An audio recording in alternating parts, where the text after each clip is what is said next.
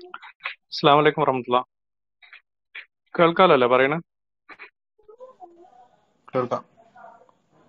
ആയിട്ട് എല്ലാവരും കാണുമെന്ന് പ്രതീക്ഷിക്കുന്നു. അപ്പൊ ഞാൻ പറഞ്ഞതുപോലെ തന്നെ ഈ ഈ ഒരു രണ്ട് വിഷയം മതം ശാസ്ത്രം ഇത് രണ്ടും നമ്മൾ നാടൻ ഭാഷയിൽ പറയുകയാണെങ്കിൽ അലുവയും മത്തിക്കറിയും പോലെയാണ് പലരും അവതരിപ്പിക്കുന്നത്. രണ്ടും തമ്മിൽ ഒരിക്കലും യോജിച്ചു പോവില്ല എന്നുള്ളത്. ആ പറയുന്ന പലരും മതം ഉപേക്ഷിച്ച് അവർ മറ്റൊരു തലത്തിലേക്ക് എത്തി എന്ന് വാദിക്കുന്നവരാണ് എന്ന് നമുക്കറിയാം.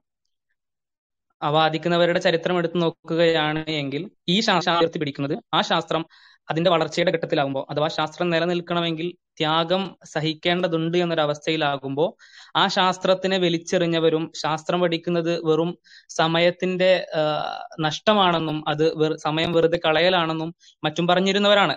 എന്നാൽ അതേ ആളുകൾ ആ കാര്യങ്ങൾ പറഞ്ഞുകൊണ്ടിരുന്നപ്പോ ഈ ശാസ്ത്രത്തെ വളർത്തി ശാസ്ത്രത്തിൽ അന്വേഷണങ്ങളും പഠനങ്ങളും ഒരുപാട് ഉൾപ്പെടുത്തിക്കൊണ്ട് ഇന്ന് നമ്മൾ ഉപയോഗിക്കുന്ന ഒരുപാട് നമ്മൾ നമ്മുടെ ജീവിതത്തിൽ ഉപകാരമായിക്കൊണ്ട് ഉപയോഗിക്കുന്ന ഒരുപാട് ശാസ്ത്ര ശാഖകളുടെ വളർച്ചയുടെ ഘട്ടത്തിൽ ഒരുപാട് തിയറികൾ മുന്നോട്ട് വെച്ച മതവിശ്വാസികൾ നിൽക്കുന്നുമുണ്ട് താനും.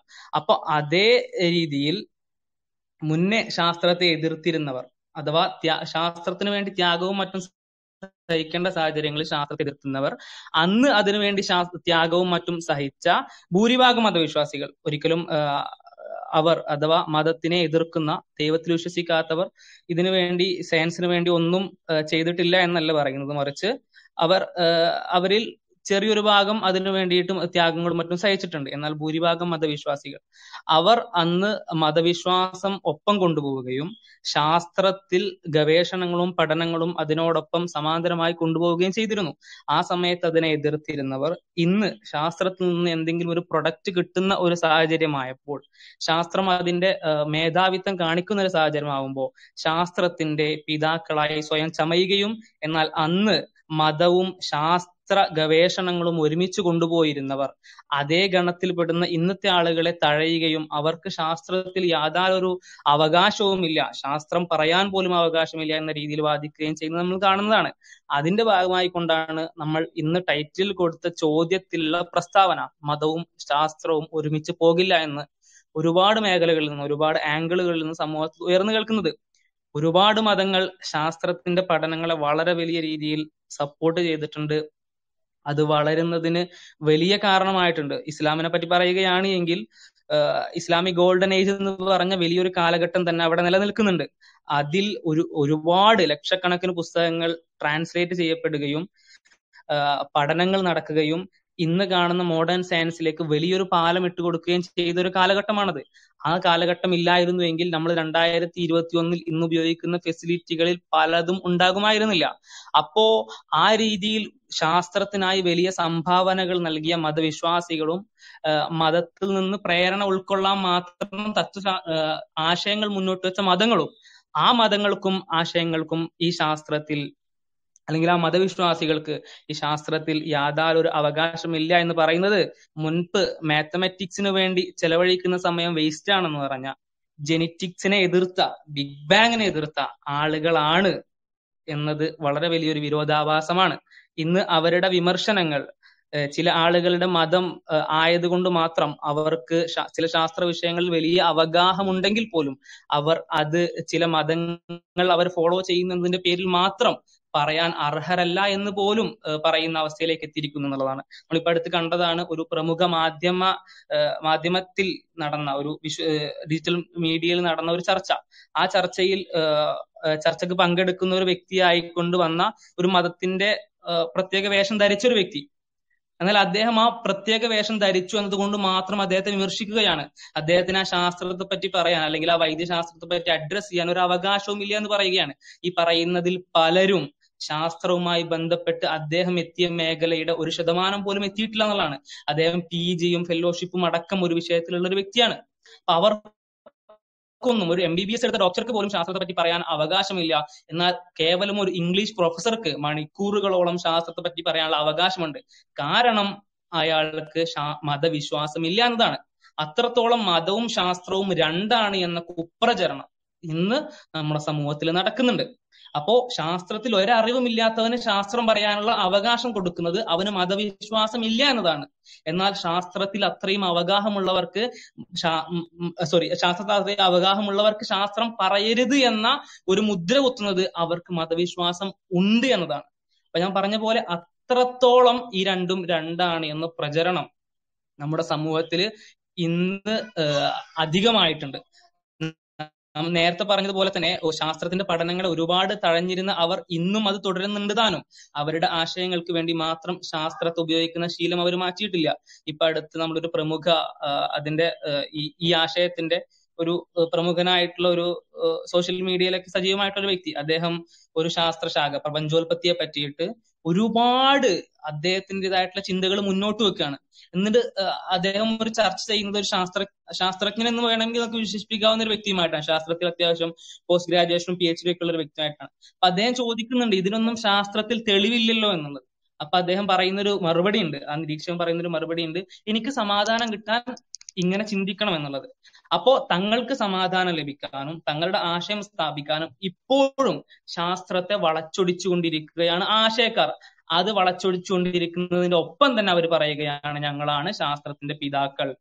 ആ ശാസ്ത്രത്തിന്റെ തന്ത ചമയുന്ന അവർ ഈ ശാസ്ത്രത്തിനെ ഈ രീതിയിലേക്ക് എത്തിക്കാൻ ഒരുപാട് എഫേർട്ട് എടുത്ത ഇന്നും അതിൽ ഗവേഷണങ്ങളും നിരീക്ഷണങ്ങളും നടത്തിക്കൊണ്ടിരിക്കുന്ന മതവിശ്വാസികൾക്ക് അത് പറയാനും ശാസ്ത്രത്തിന്റെ ലേബലിൽ അറിയപ്പെടാനും യാതൊരു അവകാശവും ഇല്ല എന്ന് പറയാണ്. അത്രത്തോളം സമൂഹത്തിൽ കുപ്രചരണങ്ങൾ അഴിച്ചുവിട്ട ഒരു വിഷയമായതുകൊണ്ട് തന്നെയാണ് ഇന്ന് ഇവിടെ ഈ വിഷയം ചർച്ചയ്ക്ക് വെക്കുന്നത്. അപ്പോൾ ഈ വിഷയത്തിൽ ഇത്തരം പ്രചരണങ്ങളും മറ്റും കേട്ട ഒരുപാട് ആളുകൾക്ക് സംശയങ്ങളും മറ്റും വന്നിട്ടുണ്ടാവും. അതെല്ലാം ദൂരീകരിക്കാനുള്ള ഒരു മാർഗമായിക്കൊണ്ട് ഇന്നത്തെ ഈ ഒരു മീറ്റ് ഈ ചർച്ച മാറട്ടെ എന്ന് ആശംസിക്കുകയാണ് പ്രാർത്ഥിക്കുകയാണ്. അപ്പോ സലാഹുക്ക പറഞ്ഞതുപോലെ തന്നെ ഈ ചർച്ച മുന്നോട്ട് നീങ്ങും. എന്തെങ്കിലും ക്ലാരിഫിക്കേഷൻസ് കൂടുതലായിട്ട് കൊടുക്കാനുണ്ടെങ്കിൽ സലാഹുക്കൊക്കെ ഇടപെടാം.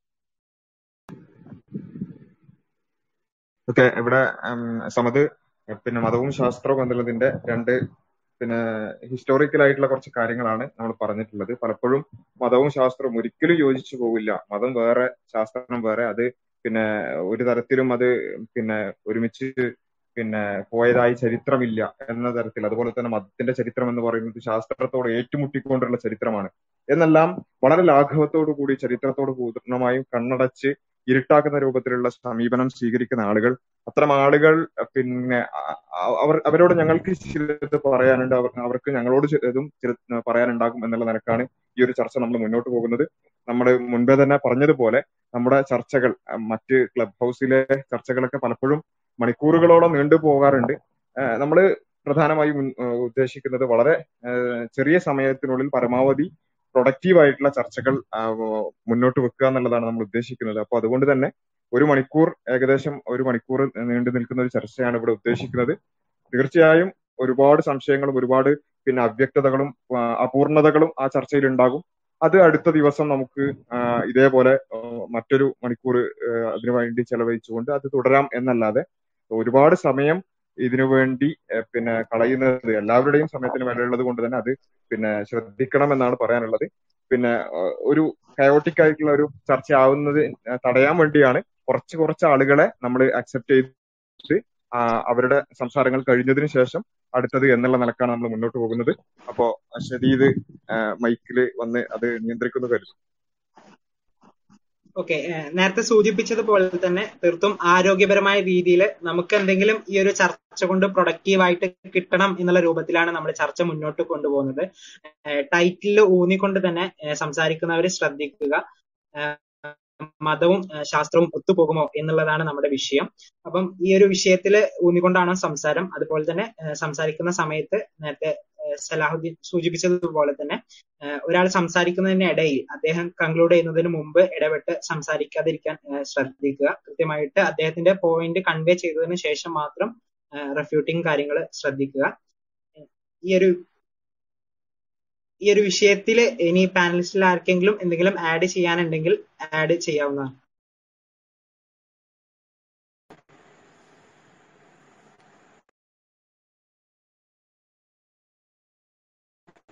നമ്മൾ ആഡ് ചെയ്യപ്പെട്ട ആളുകളുടെ ക്വസ്റ്റ്യൻസിലോട്ട് അല്ലെങ്കിൽ അവർക്കുള്ള പോയിന്റുകളിലോട്ട് പോവല്ലേ ആദ്യം?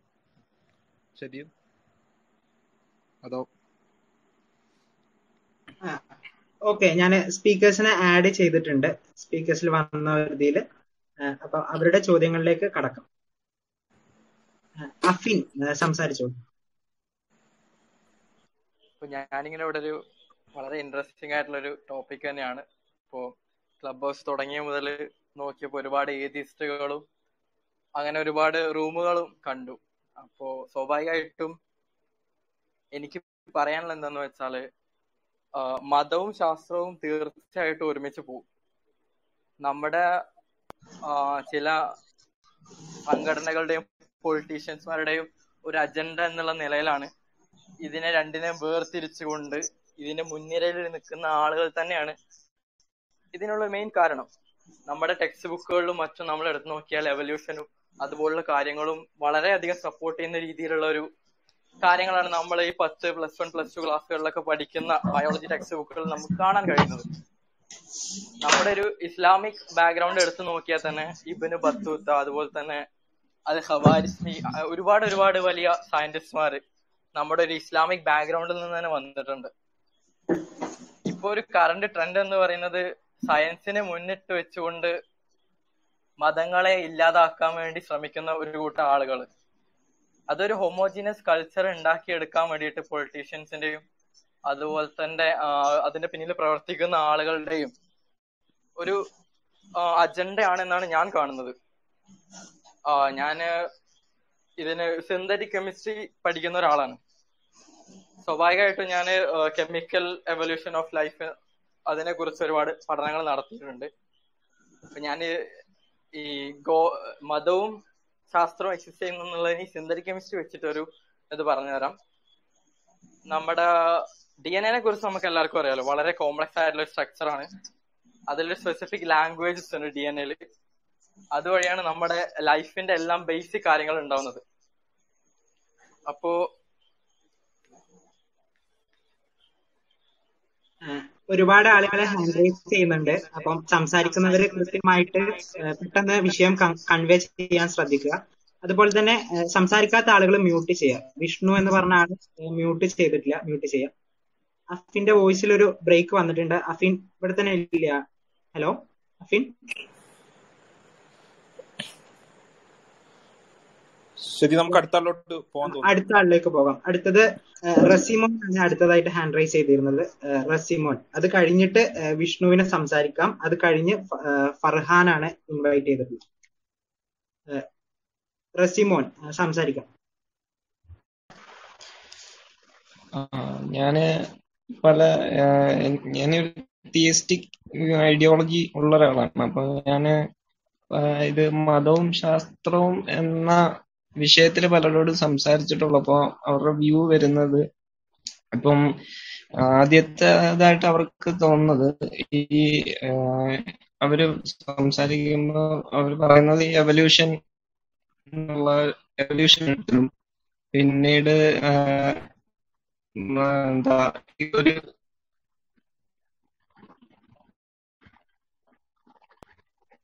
സൗണ്ട് ബ്രേക്ക് ആവുന്നുണ്ട്.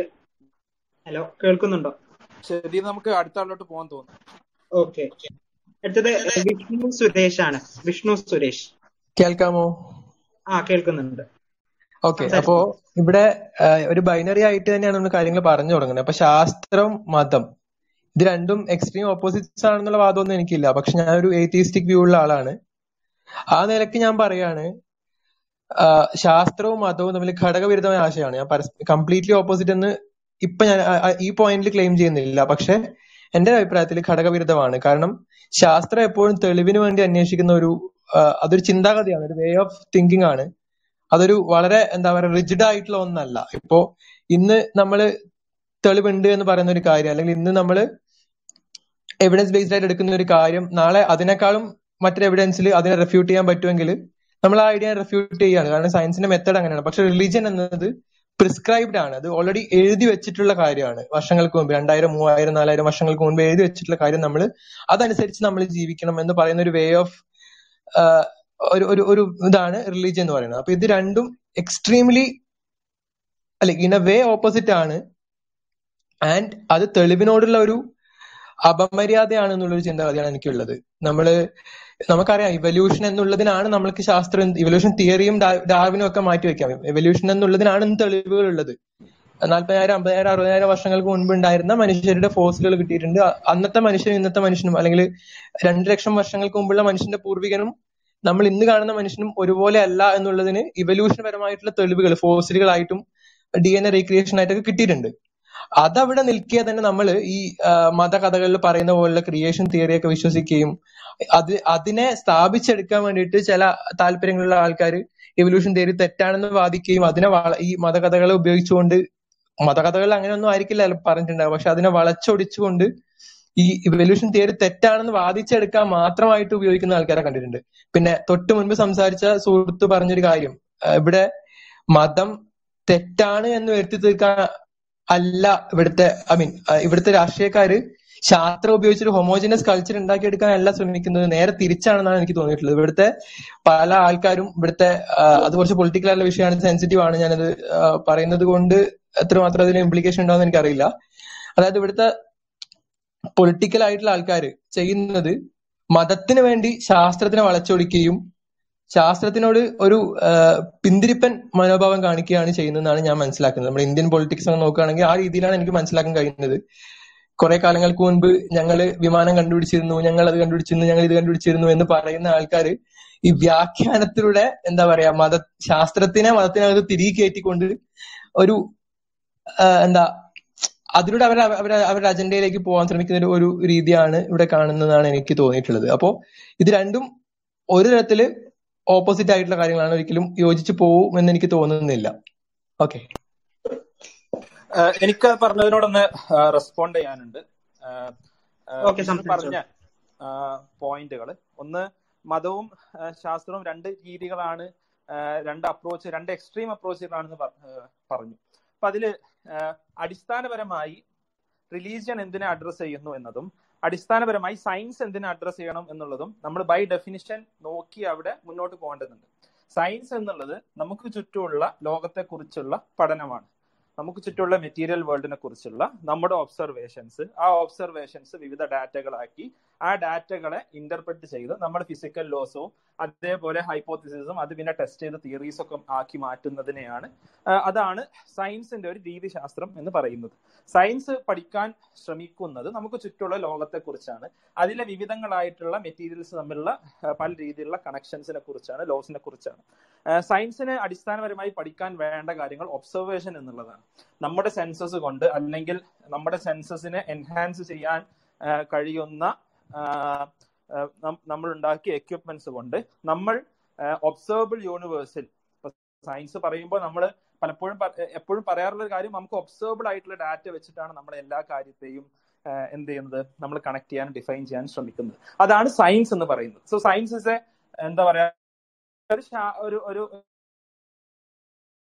സയൻസ് എന്നുള്ളത് ഇന്ന് നമ്മുടെ ലോകത്ത് കാണുന്ന പുരോഗതികൾക്കെല്ലാം കാരണമായിട്ടുള്ള ഒരുപാട് ശാഖകൾ അടങ്ങിയ ഒന്നാണ് സയൻസ് എന്നുള്ളത്. എന്നാൽ വാട്ട് ഈസ് റിലീജിയൻ മനുഷ്യനെ സംബന്ധിച്ചിടത്തോളം ഈ ഒബ്സർവബിൾ ആയിട്ടുള്ള മെറ്റീരിയലിസ്റ്റിക് ആയിട്ടുള്ള കാര്യങ്ങളെ കുറിച്ചുള്ള പഠനം മാത്രം മതിയോ? അല്ലെങ്കിൽ നമ്മൾ വിഷ്ണു പറഞ്ഞതിൽ നിന്ന് വളരെ കീ ആയിട്ട് ഉന്നയിക്കേണ്ട ഈ ചർച്ചയിൽ വളരെയധികം ചർച്ചയ്ക്ക് വരേണ്ട ഒരു പോയിന്റ് എന്ന് വെച്ചാൽ മനുഷ്യന്റെ എല്ലാ തരം ക്വസ്റ്റ്യൻസിനും ആൻസർ ചെയ്യാൻ സയൻസ് മതിയോ?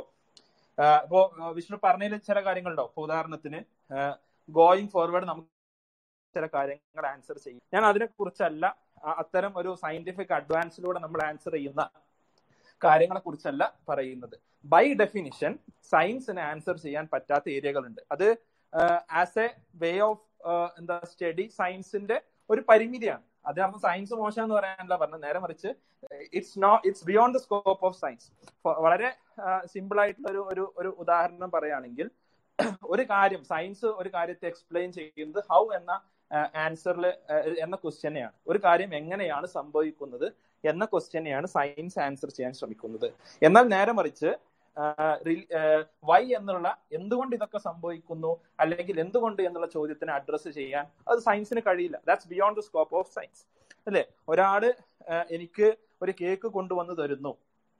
ആ കേക്കിൽ എന്തൊക്കെ ഇൻഗ്രീഡിയൻസ് ആണ് ഉള്ളത് എന്നുള്ളത് നമുക്ക് സയന്റിഫിക്കലി ഒരു ലാബിൽ അനലൈസ് ചെയ്ത് ഹൗ എന്നുള്ള ക്വസ്റ്റ്യനെ how that cake came into being എന്ന ക്വസ്റ്റ്യനെ നമുക്ക് ആൻസർ ചെയ്യാൻ സാധിക്കും. എന്നാൽ എന്തുകൊണ്ട് കേക്ക് കൊണ്ടുവന്ന് തന്നു? അയാൾ എന്നോടുള്ള സ്നേഹത്താൽ കൊണ്ടുവന്ന് തന്നതായിരിക്കാം. എന്നെ എന്തെങ്കിലും രീതിയിൽ എന്തെങ്കിലും രീതിയിൽ സ്വാധീനിക്കാൻ കൊണ്ടുവന്നു തന്നതായിരിക്കാം. എനിക്ക് ചിലപ്പോൾ വിഷം കുത്തി നിറച്ചിട്ടായിരിക്കും കൊണ്ടുവന്നിട്ടുണ്ടായിരിക്കും. എന്നോടുള്ള ദേഷ്യം കൊണ്ടായിരിക്കാം. പല കാരണങ്ങളുണ്ടാവാം ആ വൈ എന്നുള്ള ചോദ്യത്തിന് ആൻസർ ചെയ്യാൻ എന്തിനു കഴിയില്ല? സയൻസിന് കഴിയില്ല.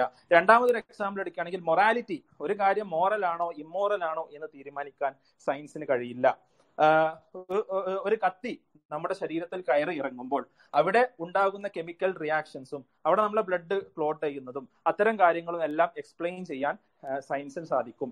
എന്നാൽ ആ കത്തി ഒരു സർജൻ കയറ്റി ഇറക്കി നമ്മുടെ എന്തെങ്കിലും ഒരു ശരീരത്തിന് ഒരു സർജറി ചെയ്യുന്നതാണെങ്കിൽ അത് നല്ലതാണെന്നും എന്നാൽ ഒരാളെ കൊല്ലാൻ വേണ്ടി അല്ലെങ്കിൽ അപായപ്പെടുത്താൻ വേണ്ടിയാണ് ചെയ്യുന്നതെങ്കിൽ അത് മോശമാണെന്നും ഇത് പറയാൻ എന്തിന് കഴിയില്ല? സയൻസിന് സാധിക്കില്ല. അപ്പോൾ അതെന്താണ്? അത് എന്തുകൊണ്ടാണ് സയൻസിന് സാധിക്കാത്തത്? Science doesn't study about that science അതിനെക്കുറിച്ച് പഠിക്കാനുള്ളതല്ല. അതല്ല സയൻസ് ചെയ്യുന്നത്. അതല്ല സയൻസ് ചെയ്യേണ്ടത്. അതുകൊണ്ടാണ്. എന്നാൽ നേരെ മറിച്ച് ഇത്തരം സ്ഥലങ്ങളിലും ഇത്തരം കാര്യങ്ങളിലും മനുഷ്യനെ സംബന്ധിച്ചിടത്തോളം ഒരു ഗൈഡൻസ് ആവശ്യമാണ്. ആ ഗൈഡൻസ് നൽകുന്നതിനാണ് റിലീജിയനും മറ്റ് അനേകം ഐഡിയോളജീസും ഉണ്ടായിട്ടുള്ളത്. ഓക്കെ അപ്പോ റിലീജിയൻ ആൻഡ് സയൻസ് എന്ന് പറയുമ്പോൾ അതിനെ രണ്ടിനെയും നമ്മൾ ഒരിക്കലും ആന്റഗണൈസ് ചെയ്യേണ്ട ഓപ്പോസിറ്റ് ആക്കി നിർത്തേണ്ട കാര്യമില്ല. എന്ന് മാത്രമല്ല രണ്ടും സംസാരിക്കുന്നത് രണ്ട് കാര്യങ്ങളെ കുറിച്ചാണ്. ഒരു ഉദാഹരണം ഒറ്റ ഉദാഹരണം കൂടി ഞാൻ പറയുകയാണെങ്കിൽ ഇപ്പൊ ഗോഡ് ദൈവം. ദൈവമുണ്ടോ ഇല്ല എന്ന് പറയാൻ ശാസ്ത്രത്തിന് കഴിയുമോ? പലപ്പോഴും പല എയ്ത്തിസ്റ്റുകളും വാദിക്കുന്നത് ഞാൻ കേട്ടിട്ടുണ്ട്. തീയിസ്റ്റുകളും വാദിക്കുന്നത് ഞാൻ കേട്ടിട്ടുണ്ട്. ഞങ്ങൾ ദൈവത്തെ പ്രൂവ് ചെയ്തതും തീയിസ്റ്റുകളോ അല്ലെങ്കിൽ ഞങ്ങൾ ദൈവത്തെ ഡിസ്പ്രൂവ് ചെയ്തെന്ന് എയ്ത്തിസ്റ്റുകളോ വാദിക്കുന്നത് വലിയ വിവരമില്ലാത്ത ആളുകളായിരിക്കും ഈ ഇത്തരം ഒരു ക്ലെയിം നടത്തുക. നേരെ മറിച്ച് ഒരു ദൈവത്തെ കുറിച്ച് നമ്മൾ മനസ്സിലാക്കുന്ന എന്താണ്? സയൻസിനെ സംബന്ധിച്ചിടത്തോളം എന്താ പറയാൻ സാധിക്കുക? നമ്മുടെ പ്രപഞ്ചത്തിന്റെ ഒരു തുടക്കത്തെ സംബന്ധിച്ച് അവിടെ ഒരു ബിഗ് ബാങ് ഉണ്ട്. ആ ബിഗ് ബാങ്ങിന്റെ അപ്പുറം ഒരു എന്താ പറയാ പോയിന്റ് ഓഫ് സിംഗുലാരിറ്റിക്ക് അപ്പുറം അവിടേക്ക് പോവാൻ നമുക്കൊരു ഒബ്സർവബിൾ യൂണിവേഴ്സ് ഇല്ലാത്തത് കൊണ്ട് തന്നെ സയൻസിന് സാധിക്കില്ല. സയൻസിന് സാധിക്കില്ല. അത് സയൻസിന്റെ ലിമിറ്റേഷൻ ആണ്. കാരണം ഇറ്റ്സ് ബേസ്ഡ് ഓൺ ഒബ്സർവേഷൻസ് എന്നാൽ അവിടെ ദൈവത്തെ എന്താണ് ഈ മെറ്റീരിയൽസ് വെച്ച് പ്രൂവ് ചെയ്യാൻ ഒരു പക്ഷേ ഒരു മതവിശ്വാസം സാധിക്കില്ല. ബട്ട് ദൈവവിശ്വാസം നമുക്ക് ഒരു പക്ഷേ വേറൊരു ദിവസം ചർച്ചയ്ക്ക് എടുത്ത് അതിന്റെ തെളിവുകളും മറ്റ് മറ്റൊക്കെ നമുക്ക് വിശദമാക്കാം. ഞാൻ പറഞ്ഞു വരുന്നത് ഇതൊക്കെ സയൻസിന്റെ ലിമിറ്റേഷൻസ് ആണ്. ദാറ്റ് ഡസൻ മീൻ എന്താണ് സയൻസ് മോശമായ ഒരു കാര്യമാണെന്നല്ല അതുകൊണ്ട് മീൻ ചെയ്യുന്നത്. ഞാൻ സയൻസ് പഠിക്കുന്ന അപ്ലൈ ചെയ്യുന്ന ഒരാളാണ്. ബട്ട് ദാറ്റ് മീൻസ് ദാറ്റ് എന്താണ് സയൻസ് എന്നുള്ളത് it has a scope of study അതിനൊരു അതിന്റെ സ്റ്റഡിക്ക് ഒരു ഒരു അതിനൊരു സ്കോപ്പ് ഉണ്ട് ആ സ്കോപ്പിൽ ഒതുങ്ങി നിന്നുകൊണ്ട് ആണ് സയൻസിനെ സംസാരിക്കാൻ സാധിക്കുക. മനുഷ്യനെ സയൻസ് കാണുന്നത് ഒരുപാട് മെറ്റീരിയൽസിന്റെ ഒരു കെമിസ്റ്റ് കാണുന്നത് ഒരുപാട് എലമെന്റ്സിന്റെ ഒരു കോമ്പിനേഷൻ ആയിട്ടാണെങ്കിൽ ഒരു ബയോളജിസ്റ്റ് കാണുന്നത് ഒരുപാട് സെല്ലും ഡി എൻ എ ഒക്കെ കൂടി ചേർന്ന ഒരു കോമ്പിനേഷൻ ഓഫ് സംതിങ് ആണെങ്കിൽ ഫിസിക്സ് കാണുന്നത് ഒരുപാട് ജോയിൻസും ബോൺസും ഒക്കെ ഉള്ള ഒരു ഒരു ഫിസിക്കൽ ബീയിങ് ആയിട്ടാണെങ്കിൽ അത് മാത്രമല്ലല്ലോ മനുഷ്യൻ. അതിലും അപ്പുറം വേറെ എന്തെല്ലാമോ ആലോചിക്കുന്ന വേറെ ഒരുപാട് കാര്യങ്ങൾ ഇടപെടുന്ന വേറെ ഒരുപാട് തോട്ട് പ്രോസസ് ഉള്ള ഒരു പ്രത്യേകതരം ജീവിയാണ് മനുഷ്യൻ. ആ മനുഷ്യന്റെ ആവശ്യമായ ഗൈഡൻസ് കൊടുക്കുക എന്നുള്ളതാണ് ആക്ച്വലി റിലീജിയൻ ചെയ്യുന്നത്. ശതീത് ഞാൻ ഒരു ചെറിയൊരു കാര്യം കൂടി ആഡ് ചെയ്യണം. ഇപ്പൊ ഈ പറഞ്ഞത് വളരെ ക്ലിയർ ആയി കാര്യം പറഞ്ഞു കഴിഞ്ഞു. വിഷ്ണുവിന്റെ ചോദ്യത്തിന് അല്ലെങ്കിൽ വിഷ്ണു പറഞ്ഞ ആ ഒരു അഭിപ്രായത്തിനുള്ള കാര്യം. അതിനെ ഞാൻ ഒന്ന് സമറൈസ് ചെയ്ത് പറയുകയാണെങ്കിൽ മതത്തിന്റെ പിന്നെ മതം ഇടപെടുന്നത് എവിടെയാണ് എന്നുള്ളതും ശാസ്ത്രം ഇടപെടുന്നത് എവിടെയാണ് എന്നുള്ളതും. ഒന്ന് വളരെ ചെറിയ മലയാളത്തിൽ വളരെ സിമ്പിളായി പറയുകയാണെങ്കിൽ ഭൗതിക ലോകത്തെക്കുറിച്ചുള്ള അല്ലെങ്കിൽ പദാർത്ഥ പ്രപഞ്ചത്തെ കുറിച്ചുള്ള അന്വേഷണമാണ് അല്ലെങ്കിൽ അതിനെക്കുറിച്ചുള്ള പഠനമാണ് ശാസ്ത്രം എങ്കിൽ മതം എന്താണ് എന്നും കൂടെ വിശദീകരിച്ചു. അപ്പൊ ഇവിടെ മതവും ശാസ്ത്രവും ഒത്തുപോകില്ല എന്നുള്ള അല്ലെങ്കിൽ അത് രണ്ട് എൻഡിലാണ് അല്ലെങ്കിൽ അത് പലപ്പോഴായി അത് പിന്നെ അത് ഒത്തുപോകാത്ത രൂപം വരുന്നു എന്നൊക്കെ വിഷ്ണു വാദിക്കുന്നുണ്ടെങ്കിൽ അവിടെ ചെയ്യേണ്ടത് ഇത് രണ്ടും എങ്ങനെയാണ് കോൺട്രഡിക്റ്റ് ചെയ്യുന്നത് എന്നുള്ളതാണ്. ഇവിടെ പല കാര്യങ്ങളും രണ്ടു മൂന്ന് സംസാരങ്ങളിൽ എവല്യൂഷൻ വന്നതുകൊണ്ട് പറയാണ്. എവല്യൂഷൻ എന്നുള്ളത് യഥാർത്ഥത്തിൽ എന്താണ്? ഒരു പിന്നെ ഒരു ബയോളജിക്കൽ എവല്യൂഷനെ കുറിച്ചാണ് സംസാരിക്കുന്നത്. എവല്യൂഷൻ എന്ന് പറയുന്നത് ഒരു തലമുറയിൽ നിന്ന് അടുത്ത തലമുറയിലേക്ക് പോകുമ്പോഴുള്ള മാറ്റത്തെ പറ്റി പഠിക്കുന്ന ഒരു ശാഖയാണ്. അത് ബയോളജിയിലെ ഒരു ശാഖയാണ്. അത് എല്ലാവരും പഠിക്കുന്നുണ്ട് അങ്ങനെ മാറ്റങ്ങൾ സംഭവിക്കുന്നതിനെ ആരും എതിർക്കുന്നുമില്ല. എന്നാൽ അതേ സമയത്ത് എവല്യൂഷൻ എന്നുള്ള ആ ഒരു ടെർമിനോളജി പലപ്പോഴായി ഡാർവിന്റെ സിദ്ധാന്തം. എവല്യൂഷൻ എങ്ങനെ നടക്കുന്നു എന്നുള്ളതും അതിന്റെ രൂപം എന്താണെന്നതിന് ഹിസ്റ്റോറിക്കൽ ആയിട്ടുള്ള അതെങ്ങനെയാണ് സംഭവിച്ചത് എന്നുമുള്ള ഒരു സിദ്ധാന്തമാണ് തീർച്ചയായും വളരെ വളരെയേറെ ചർച്ച ചെയ്യപ്പെട്ടിട്ടുള്ള വളരെയേറെ പിന്നെ നമുക്ക് കൺവിൻസിംഗ് ആയിട്ട് പല പല ആളുകൾക്കും തോന്നുന്ന ഒരു ഒരു സിദ്ധാന്തം തന്നെയാണ് ഡാർവിന്റെ എവല്യൂഷൻ സിദ്ധാന്തം എന്ന് പറയുന്നത്. അപ്പൊ അത് എന്ന് പറയുന്നത് ഈ എവല്യൂഷണറി സയൻസ് അല്ലെങ്കിൽ എവല്യൂഷണറി ബയോളജി എന്ന് പറയുന്നത് പൂർണമായും ഡാർവിന്റെ സിദ്ധാന്തമല്ല. അപ്പോ വിഷ്ണു അത് വളരെ കൃത്യമായിട്ട് പറഞ്ഞിട്ടുണ്ട്. ഡാർവിന്റെ സിദ്ധാന്തമല്ല ഉദ്ദേശിക്കുന്നത് എന്ന്. എങ്കിൽ പോലും ഈ ഡാർവിന്റെ സിദ്ധാന്തത്തെ പൂർണമായും എവല്യൂഷൻ എന്ന പേരിൽ അറിയപ്പെടുകയും അതിനെ ആ നിലയ്ക്ക് ബ്രാൻഡ് ചെയ്യുകയും ചെയ്തപ്പോഴാണ് പലപ്പോഴായി മതവിശ്വാസികൾ അവരുടെ പിന്നെ മനുഷ്യൻ എങ്ങനെ ഉണ്ടായി എന്നതുമായി ബന്ധപ്പെട്ടുകൊണ്ടുള്ള ചില കാര്യങ്ങളുമായി ഇത് കോൺട്രിബ്യൂട്ട് ചെയ്യുന്നു എന്നുള്ള നിലയ്ക്ക് മുന്നോട്ട് വന്നിട്ടുള്ളത്. അതല്ലാതെ എവല്യൂഷൻ എന്ന് പറയുന്ന ഒരു ബയോളജിക്കൽ ബയോളജിയുടെ ഒരു ശാഖയ്ക്കെതിരായി ഒരിക്കലും അല്ലെങ്കിൽ ആ നിലയ്ക്ക് ഒരിക്കലും ഏതെങ്കിലും തലമുറകൾ മാറുമ്പോൾ ഏതെങ്കിലും തരത്തിലുള്ള മാറ്റങ്ങൾ ഉണ്ടാകുന്നു എന്നുള്ളതിനെ വിശ്വാസികൾക്ക് എതിർക്കേണ്ട ആവശ്യമില്ല. അപ്പൊ ഞാൻ പറഞ്ഞു വന്നത് എന്താ ചോദിച്ചാൽ രണ്ടു മൂന്ന് തവണ അത്തരം ഒരു എവല്യൂഷൻ എന്നുള്ള ചർച്ച വന്നതുകൊണ്ടാണ് അത് ഒരിക്കലും തന്നെ ഇതിന്റെ ഈ ഒരു ചർച്ചയുടെ മർമ്മത്തിലേക്ക് എത്തുന്ന ഒരു വിഷയമേ അല്ല എന്നുള്ളതാണ് ആ വിഷയത്തിൽ പറയാനുള്ളത്. അപ്പോ മതവും ശാസ്ത്രവും അത് യോജിച്ചു പോകില്ല എന്ന് പറയണമെങ്കിൽ ഇവിടെ അജ്മൽക്ക വിശദീകരിച്ച ആ ഒരു രണ്ട് പിന്നെ രീതി അല്ലെങ്കിൽ രണ്ട് മേഖലകൾ മതത്തിന്റെ മേഖല എന്ത് ശാസ്ത്രത്തിന്റെ മേഖല എന്ത് എന്ന് വളരെ കൃത്യമായി വിശദീകരിച്ചു. അത് തമ്മിൽ എങ്ങനെയാണ് ഏറ്റുമുട്ടുന്നത് എന്ന് വിശദീകരിക്കുമ്പോൾ മാത്രമേ നമുക്കത് സാധിക്കുള്ളൂ എന്നാണ് എനിക്ക് കൂട്ടിച്ചേർക്കാൻ വിഷ്ണുവിന് ക്ലിയർ ആയിട്ടുണ്ടാവുമെന്ന് കരുതുന്നു. കൗണ്ടർ ക്വസ്റ്റ്യൻ ഒന്നും ഇല്ല എന്നുണ്ടെങ്കിൽ നമുക്ക് അടുത്ത ഒരു ചോദ്യകർത്താവിലേക്ക് പോകാം. ഓക്കെ അടുത്തതായിട്ട് ഉനൈസ് ആണ് സംസാരിക്കാനുള്ളത്. ഉനൈസ്. ഉനൈസിന് മൈക്ക് ഓൺ ചെയ്യാം.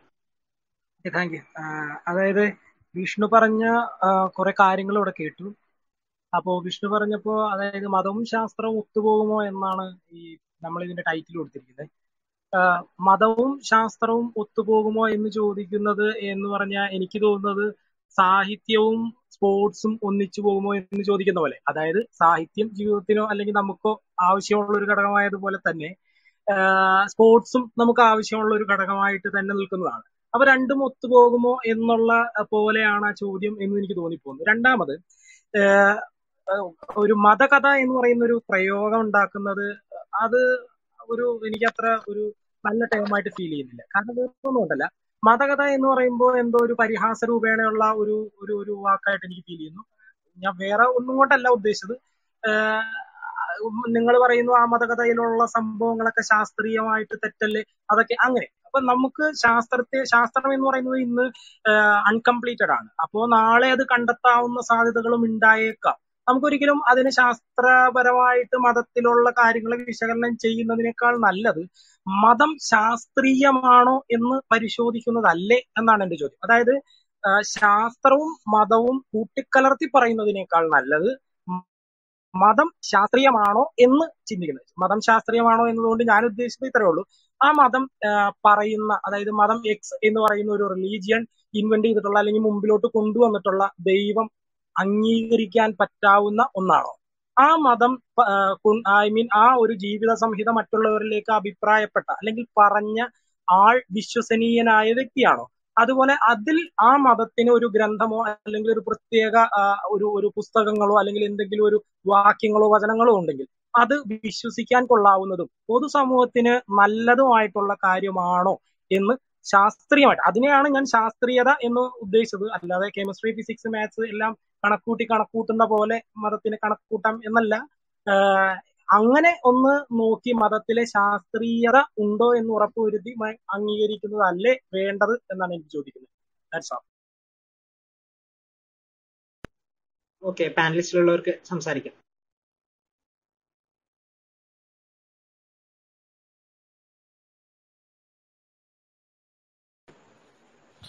സഹോദരൻ ഉന്നയിച്ച് വളരെ പ്രസക്തമായിട്ടുള്ള ഒരു ഒരു ടോപ്പിക്കാണ് ഉന്നയിച്ചത്.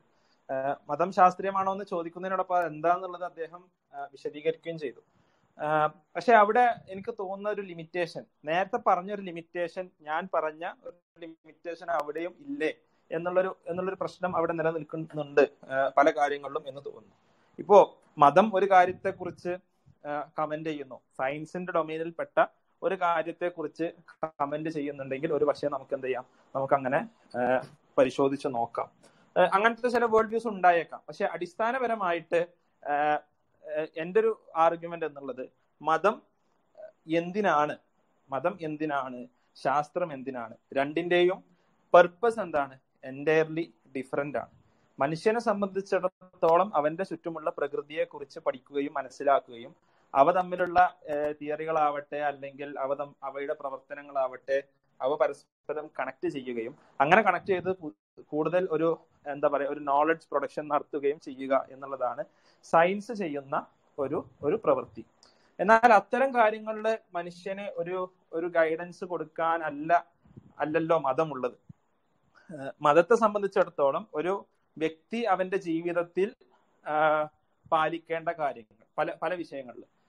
അതേപോലെ ഒരു സമൂഹം എന്ന നിലയിൽ നമ്മൾ ഉയർത്തിപ്പിടിക്കേണ്ട മൂല്യങ്ങൾ.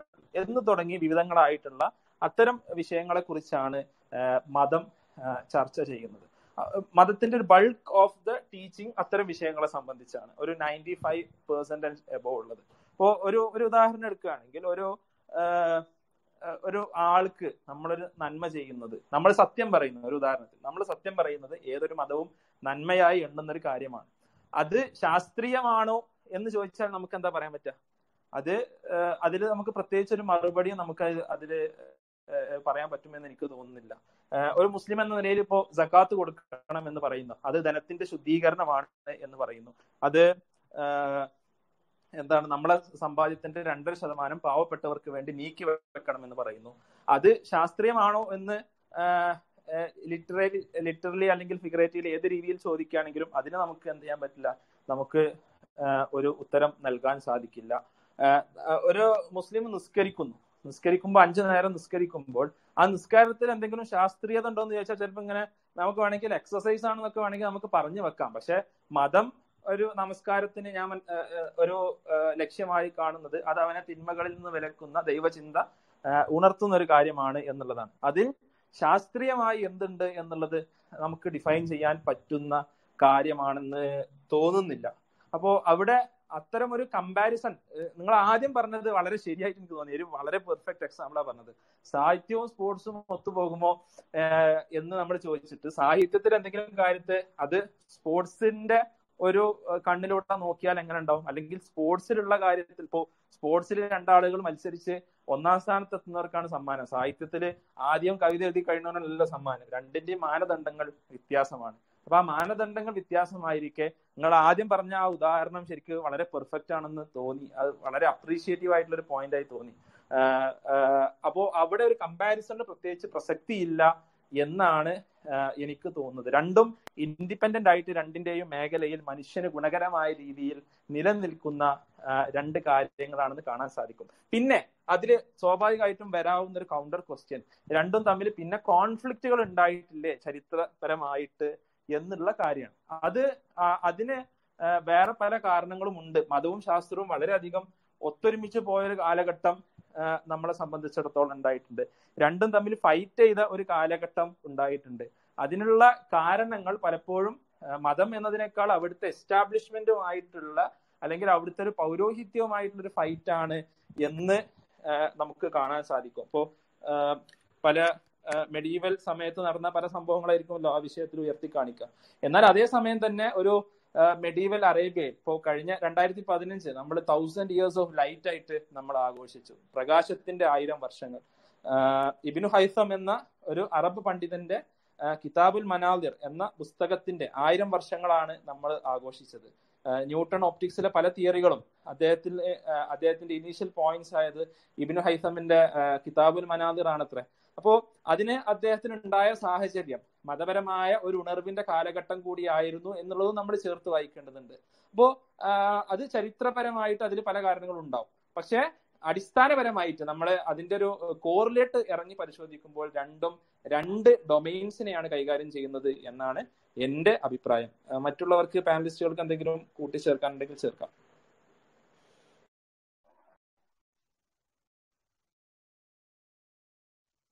ഉനൈസ് മൈക്ക് ബ്ലിങ്ക് ചെയ്തിട്ടുണ്ട്. അദ്ദേഹത്തിന് എന്തെങ്കിലും സംസാരിക്കാനുണ്ടെങ്കിൽ സംസാരിക്കാം. Okay okay. എനിക്കൊരു ഒരു ചോദ്യം എനിക്ക് തോന്നിയതാണ്. എല്ലാ എവിടെ ഏതൊരു ചർച്ച ഉണ്ടായാലും പൊതുവെ എത്തിയസ്റ്റുകൾ പറയുന്ന ഒരു കാര്യമുണ്ട്. മതം എന്നും ശാസ്ത്രവിരുദ്ധമായിട്ട് നിലകൊണ്ട ചരിത്രപരമായി ശാസ്ത്ര വിരുദ്ധമായിട്ട് നിലകൊണ്ടിട്ടുള്ള ഒരു തത്വശാസ്ത്രമാണെന്നുള്ള ഒരു വാദം ഉന്നയിക്കാറുണ്ട്. പക്ഷെ നമ്മൾ പൊതുവെ ഇപ്പൊ ഞാനോ ഇതിനകത്തുള്ള ഒരു ഭൂരിപക്ഷം വരുന്ന ആളുകൾ മുസ്ലിങ്ങളാണ്. പൊതുവെ എന്നിട്ട് പറയാണ് നമുക്ക് നോക്കുമ്പോൾ ഒരു നേരത്തെ പറഞ്ഞ പോലെ ഒരു മിഡിൽ ആ ടൈമിലൊക്കെ നോക്കുമ്പോൾ യൂറോപ്യൻ രാജ്യങ്ങളിലെ കത്തോലിക്ക സഭയുടെ അതിപ്രസരം മൂലം ധാരാളം ബുദ്ധിമുട്ടുകൾ ശാസ്ത്രം നേരിട്ടിട്ടുണ്ട്. പക്ഷെ അതേപോലെ തന്നെ ഗോൾഡൻ ഏജ് ഓഫ് ഇസ്ലാം എന്ന് ഇസ്ലാമിന്റെ സുവർണയുഗം എന്നറിയപ്പെടുന്ന ആ കാലഘട്ടത്തിനിടയിൽ ധാരാളം എന്താ പറയാ ഇപ്പൊ ഇബിൻ കാലം പറഞ്ഞതുപോലെ തന്നെ ഒപ്റ്റിക്സിന്റെ പിതാവായിട്ട് ഇന്നും അംഗീകരിക്കപ്പെടുന്നു. അതുപോലെ എന്താ അബ്സീനിയുടെയോ അൽക്കിൻഡിയുടെയോ അല്ലെങ്കിൽ ഇഷ്ടം പോലെ പറഞ്ഞാൽ അതിന് ഉദാഹരണങ്ങളുണ്ട്. പക്ഷെ എനിക്കൊന്ന് മംഗോളിയൻസിന്റെ ആക്രമണത്തിന് ശേഷം അത്തരം കാര്യങ്ങളിൽ ഇസ്ലാം തകർച്ച സംഭവിച്ചു പോയി അതായത് അന്നത്തെ കാലത്ത് ധാരാളം എന്താ അതിനു വേണ്ടി തന്നെ ശമ്പളം അതായത് നല്ല ഉയർന്ന ശമ്പളം കൊടുത്ത സയന്റിസ്റ്റുകളെ നിയോഗിക്കുന്ന അവസ്ഥ വരെ ഉണ്ടായിരുന്നുണ്ട് പക്ഷെ ഞാൻ ചോദിക്കുന്നത് എന്തുകൊണ്ട് തിരിച്ചൊരു ഗോൾഡൻ ഏജ് ഓഫ് ഇസ്ലാം ശാസ്ത്രീയമായിട്ടും സാഹിത്യമായിട്ടും അല്ലാതെയും എന്തുകൊണ്ട് മുസ്ലിങ്ങൾക്ക് ഇന്ന് മിഡിൽ ഏജ് അല്ലെങ്കിൽ I mean I mean Arab ദേശങ്ങളിലോ അല്ലെങ്കിൽ ഗ്ലോബൽ ആയിട്ടുള്ള മുസ്ലിങ്ങൾക്ക് കൊണ്ടുവരാൻ സാധിക്കുന്നില്ല? ഓക്കെ അത് വളരെയധികം ഒരുപക്ഷെ മറ്റൊരു ചർച്ച ആവശ്യം വരുന്ന ഒരു ഒരു വിഷയമാണെന്ന് തോന്നുന്നുണ്ട്. ആസ് എ കമ്മ്യൂണിറ്റി നമ്മൾ എടുക്കേണ്ട ഒരു വിഷയമായിരിക്കും. അതേപോലെ വളരെ പ്രസക്തമായ ചോദ്യമാണ്. പക്ഷെ ഈ വിഷയമായി അതിന് പല പല കാരണങ്ങൾ ഹിസ്റ്റോറിക്കൽ ആയിട്ട് തന്നെ ഉണ്ട്. ഒരു ഒട്ടോമൻ എംപയറിൽ ഈ പറഞ്ഞ ഗോൾഡൻ ഏജിന് ശേഷം വന്ന ഇപ്പൊ ഒരു കാലത്ത് പ്രിന്റിങ് ആദ്യമായി വന്ന സമയത്ത് അന്നത്തെ പൗരോഹിത്യ പൗരോഹിത്യത്തിന്റെ എതിർപ്പ് കൊണ്ട് പ്രിന്റിങ് ഒരു മുസ്ലിം വേൾഡ് സ്വീകരിക്കാത്ത ഒരു ഹിസ്റ്ററി ഒരു മുന്നൂറ് വർഷത്തോളം പ്രിന്റിങ്ങിൽ പിന്നോട്ട് പോയ ഒരു ഹിസ്റ്ററി ഉണ്ട്. ഒരു പ്രിന്റിങ് എന്നുള്ളത് നോളജിന്റെ ഒരു സോഴ്സായി മാറുന്ന ഒരു കാലഘട്ടം. അപ്പൊ അങ്ങനെ കുറെ ഇഷ്യൂസും പിന്നെ കുറെ ജോഗ്രഫിക്കൽ ആൻഡ് ഒരുപാട് ഫാക്ടേഴ്സ് ഈ ഒരു വിഷയത്തിലുണ്ട് എന്നാണ് തോന്നുന്നത്. അത് ഞാൻ ഒരുപക്ഷെ മറ്റൊരു ചർച്ചക്കായിട്ട് നമ്മൾ മാറ്റി വെക്കണം എന്നാണ് എനിക്ക് പറയാനുള്ളത്. മറ്റാർക്കെങ്കിലും ആഡ് ചെയ്യാനുണ്ടെങ്കിൽ ആഡ് ചെയ്യാം.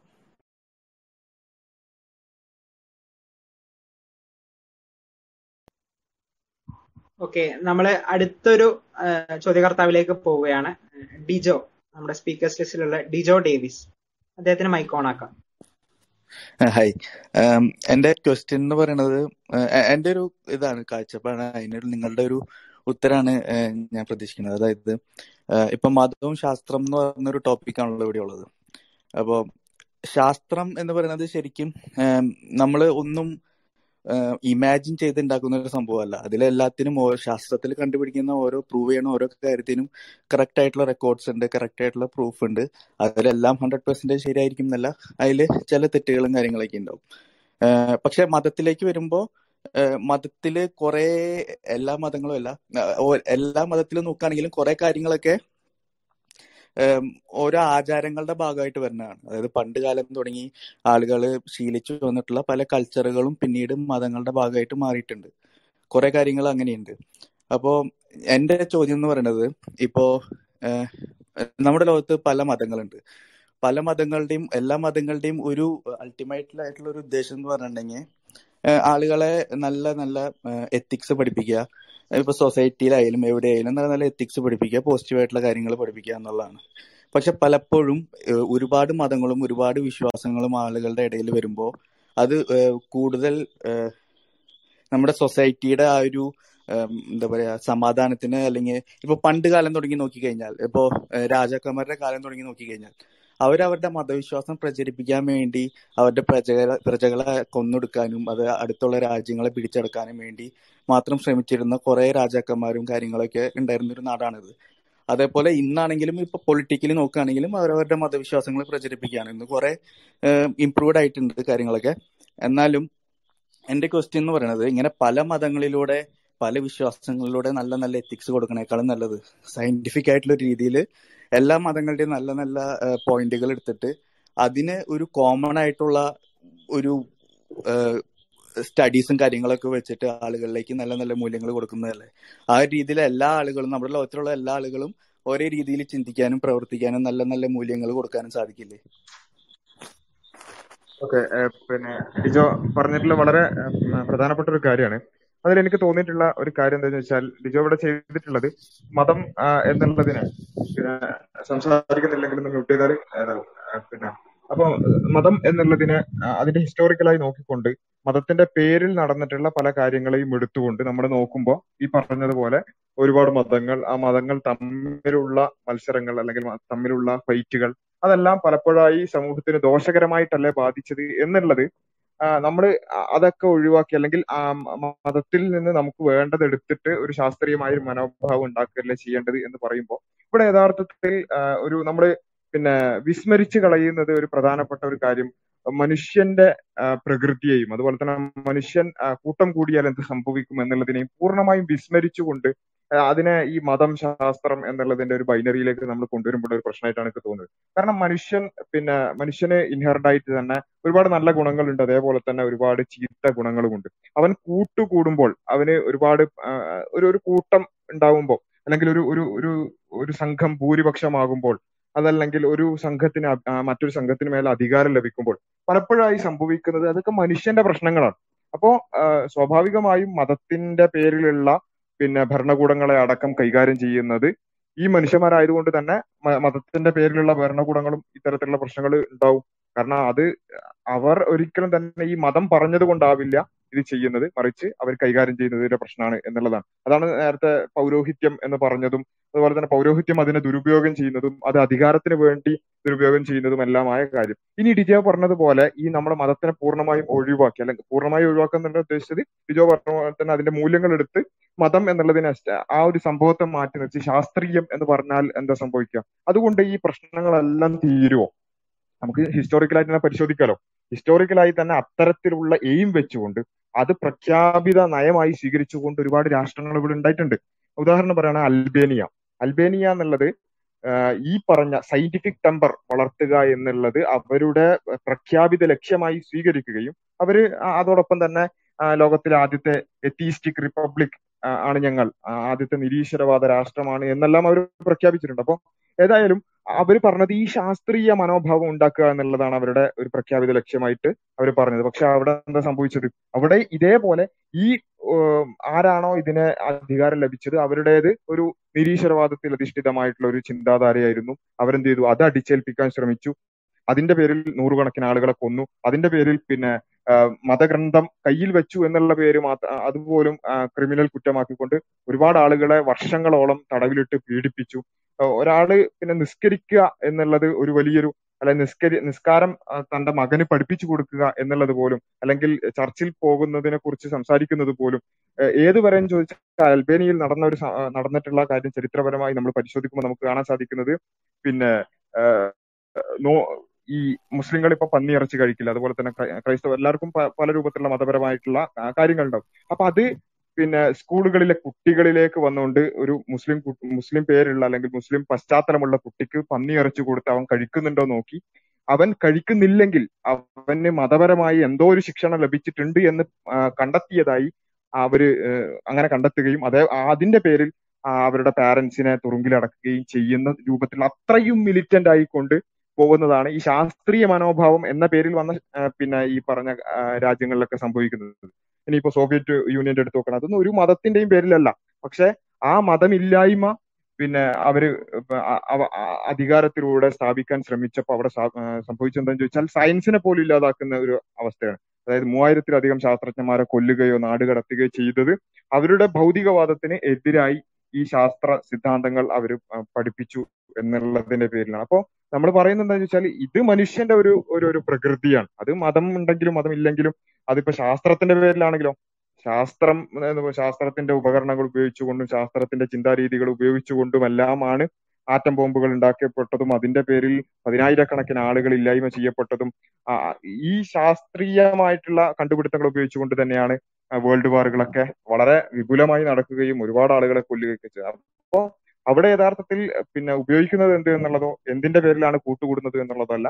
മന- മനുഷ്യന് ഇൻഹറന്റ് ആയിട്ടുള്ള അത്തരം കാര്യങ്ങൾ അവൻ ഏത് പേരിൽ കൂട്ടുകൂടിയാലും അത് രാഷ്ട്രീയത്തിന്റെ പേരിലായാലും മതത്തിന്റെ പേരിലായാലും നിരീശ്വരവാദത്തിന്റെ പേരിലായാലും കമ്മ്യൂണിസത്തിന്റെ പേരിലായാലും അവനത് കാണിക്കും എന്നുള്ളതാണ്. അപ്പൊ നമ്മൾ ഐഡിയോളജിക്കലി നോക്കുകയാണെങ്കിൽ അതിൽ ഈ ഇത് തമ്മിൽ എന്തെങ്കിലും വൈരുദ്ധ്യം ഉണ്ടോ നമുക്ക് പരിശോധിക്കാം. അതല്ലെങ്കിൽ ഹിസ്റ്റോറിക്കലി നോക്കുമ്പോൾ മനുഷ്യൻ എന്നും ഇങ്ങനെയൊക്കെ തന്നെ ആയിരുന്നു എന്നുള്ളതാണ് നമ്മൾ പൊതുവെ നമുക്ക് വായിക്കാൻ കഴിയുന്ന ചരിത്രം എന്നാണ് എന്റെ ഒരു വീക്ഷണം. ആർക്കെങ്കിലും ആഡ് ചെയ്യാനുണ്ടെങ്കിൽ ആഡ് ചെയ്യാം.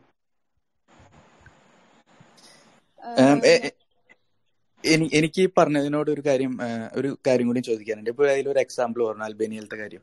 അവിടെ ചെയ്യുന്നത് എന്ന് പറഞ്ഞിട്ടുണ്ടെങ്കിൽ നമ്മൾ നല്ല ഞാൻ പറഞ്ഞതനുസരിച്ചിട്ട് നല്ല എത്തിക്സ് എടുത്തിട്ട് ആൾക്കാരെ പഠിപ്പിക്കുക എന്ന് പറയുമ്പോൾ അവിടെ അത് നടന്നിട്ടില്ല. കാരണം അവിടെ ഇപ്പോൾ പറഞ്ഞതനുസരിച്ചിട്ടുള്ള കാര്യങ്ങൾ വെച്ച് നോക്കുകയാണെങ്കിൽ അവിടെ ഒരിക്കലും ഭരണകൂടം നല്ലൊരു കാര്യങ്ങൾ പഠിപ്പിക്കാനായിട്ട് ശ്രമിച്ചിട്ടില്ല. ഞാൻ പറയുന്നത് മതങ്ങളുടെ നല്ല മൂല്യങ്ങൾ കണ്ടുപിടിച്ച് പഠിപ്പിക്കാന്നാണ് നല്ല മൂല്യങ്ങൾ കണ്ടുപിടിച്ച് പഠിപ്പിക്കുമ്പോൾ അവിടെ ഒരാളെയും ഉപദ്രവിക്കാനോ അവിടെ ഒരാളെയും കൊല്ലാനോ അങ്ങനെയുള്ള വാസനകളൊന്നും അവിടെ ഉണ്ടാവില്ല. അത് ആ ഒരു രീതിയിലാണ് ഞാൻ പറഞ്ഞത്.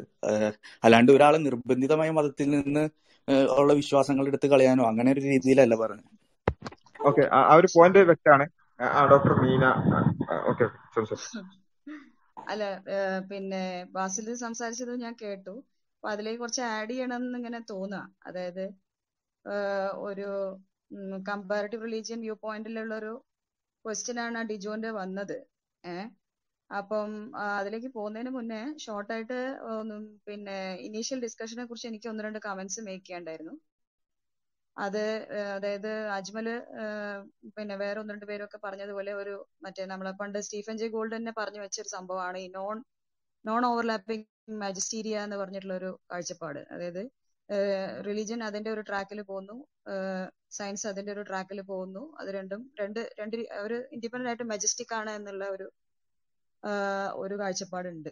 മനസ്സിലായില്ലേ? പേഴ്സണലി പക്ഷെ എനിക്ക് തോന്നിയിട്ടുള്ള എന്താ വെച്ചാൽ ഇപ്പൊ നമ്മൾ വേദഗ്രന്ഥങ്ങളെ കാര്യം എടുത്താൽ പിന്നെ അവസാനമായി ഇറങ്ങിയത് എന്ന രീതിയിലാണ് നമ്മൾ വിശുദ്ധ ഖുറാൻ ഹോളി ഖുറാനെ നമ്മൾ റെസ്പെക്ട് ചെയ്യുന്നത്.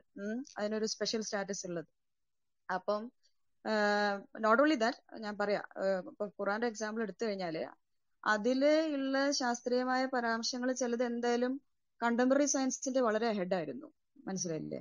അപ്പൊ അത് ഒരു നയന്റീസിലൊക്കെ ഒരു എന്താ പറയാ റിലീജിയനിലേക്ക് ആളെ ആൾക്കാരെ കൊണ്ടുവരാനും അല്ലെങ്കിൽ അവരുടെ ഫെയ്ത്ത് സ്ട്രെങ്തൻ ചെയ്യാനും ഒക്കെ വേണ്ടിയിട്ട് കുറെ സ്പീക്കേഴ്സ് അത് യൂസ് ചെയ്തിരുന്നു എന്നുള്ളത് ശരിയാണ്. മനസ്സിലായില്ലേ? ബട്ട് ഇപ്പൊ കുറച്ചും കൂടി നമ്മൾ സയൻസിനെയും റിലീജിയനെയും കലർത്തണ്ട എന്നുള്ള ഒരു ഇതിലേക്കൊക്കെ എത്തി വരികയാണ്. ബട്ട് എവല്യൂഷന്റെ കാര്യത്തിൽ മീൻസ് ഞാനൊരു ബയോളജി സ്ട്രീമിൽ വന്ന ആളാണ് അതുകൊണ്ട് ഞാൻ പറയാം.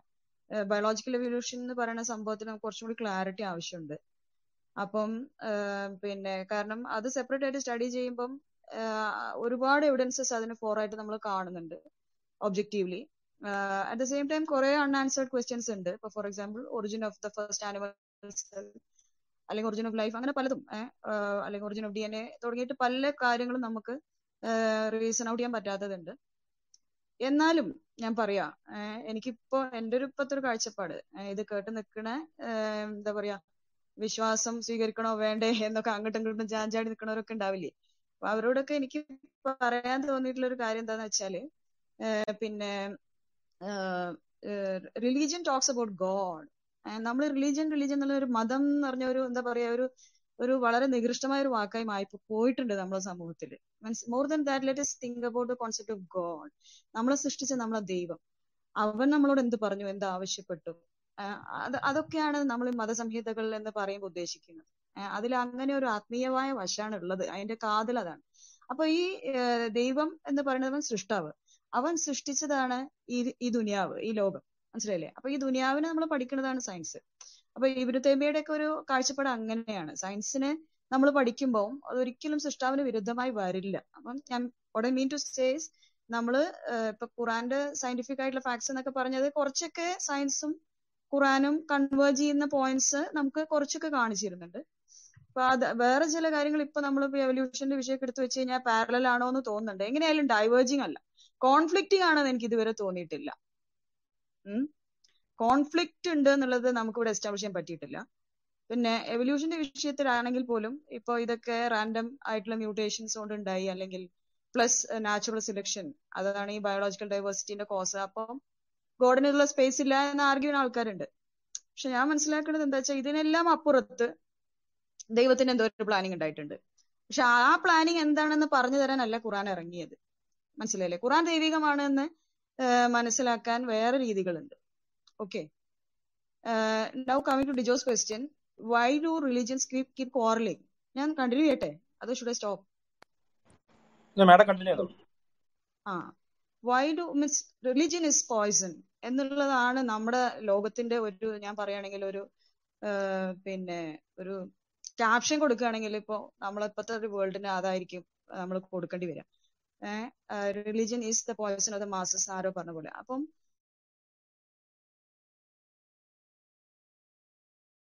ഒരു കാര്യമാണ് ഐ ഹോപ്പ് പിന്നെ എല്ലാവരും അതൊരു ഒരു കുറച്ചൊരു എന്താ പറയാ ഒരു ബ്രോഡ് മൈൻഡഡ് ആയിട്ട് ഞാൻ പറയണതൊന്ന് കേൾക്കണം.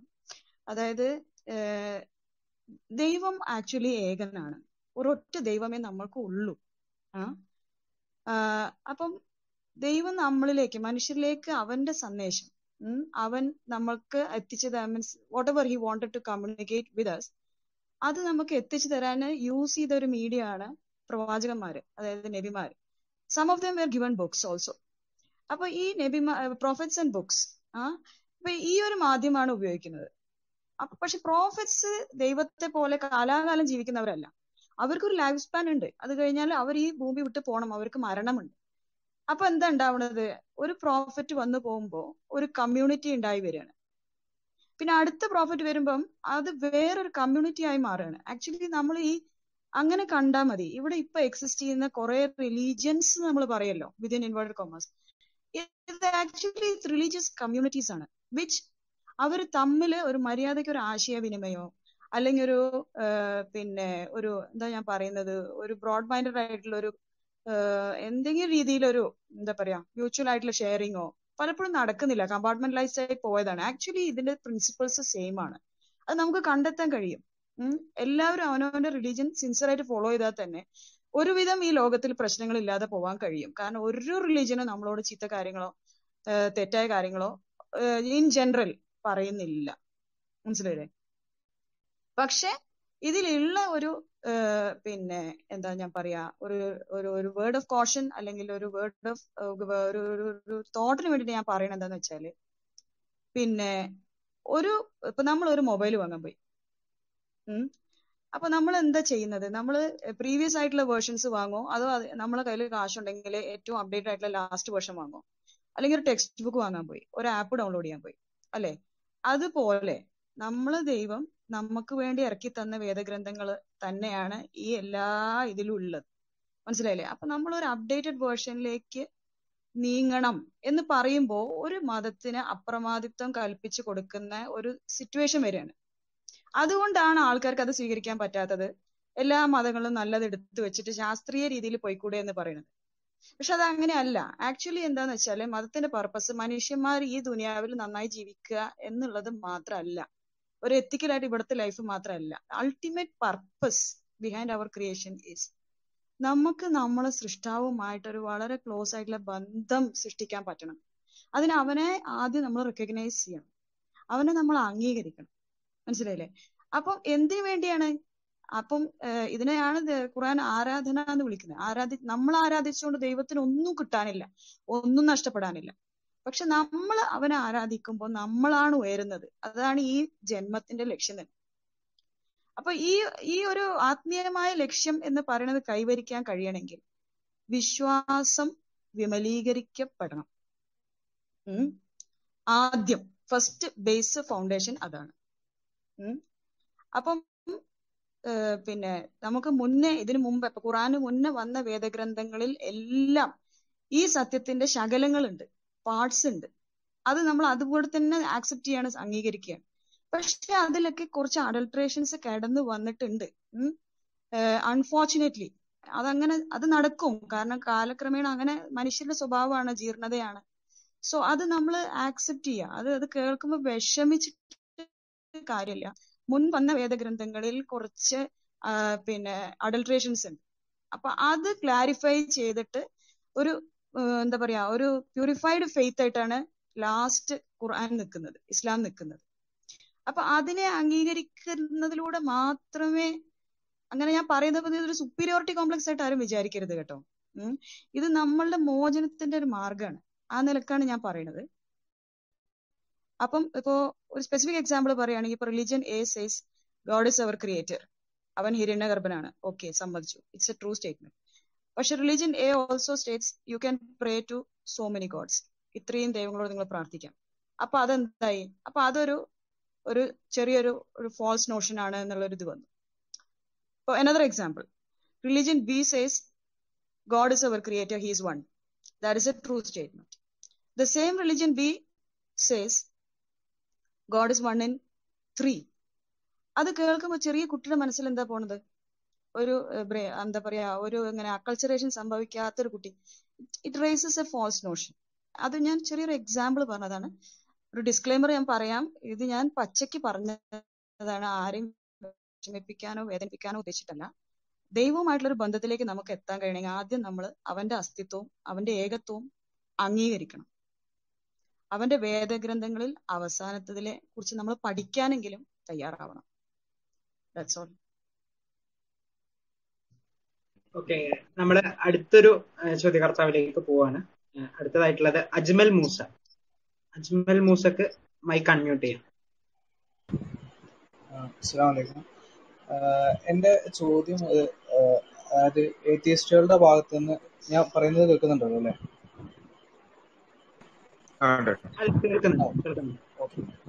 ഏത്തിയസ്റ്റുകൾ ഭയങ്കരമായിട്ട് പറയുന്ന കാര്യം അതായത് സയൻസ് അല്ലെങ്കിൽ എന്താ പറയാ സയൻസിന് മതങ്ങൾ ഭയങ്കരമായിട്ട് വളച്ചൊടുക്കുകയും ഭയങ്കരമായിട്ട് മോശമായ രീതിയിൽ ഉപയോഗിക്കുകയും അവർക്ക് വേണ്ട രീതിയിൽ സയൻസിനെ എടുത്തിട്ട് അങ്ങനെ ഉപയോഗിക്കുകയും ചെയ്യ ആണ് ചെയ്തത് എന്ന് അത്തീസ്റ്റുകൾ പറയുന്നുണ്ട്. പക്ഷെ ഞാൻ പഠിച്ചതിൽ നിന്നും അല്ലെങ്കിൽ ഞാൻ മനസ്സിലാക്കിയതിൽ നിന്നും എനിക്ക് എനിക്ക് ഉൾക്കൊണ്ട് ഉൾക്കൊള്ളാൻ പറ്റിയിട്ടുള്ളത്. അല്ലെങ്കിൽ എനിക്ക് മനസ്സിലായിട്ടുള്ളത് എത്തീസ്റ്റുകളല്ലേ ശരിക്കും സയൻസിനെ വലിച്ചൊ സയൻസിനെ വളച്ചൊടിക്കുകയും അതിനെ അവർക്ക് വേണ്ട രീതിയിൽ ഉപയോഗിക്കുകയും ചെയ്തിട്ടുള്ളത്. ഇപ്പൊ ഞാൻ പറയുകയാണെങ്കിൽ ഡാർവിനിസം അത് ഡാർവിൻ ഒരിക്കലും ഡാർവിൻ ഒരിക്കലും ഒരു എത്തീസ്റ്റ് ആയിരുന്നില്ല.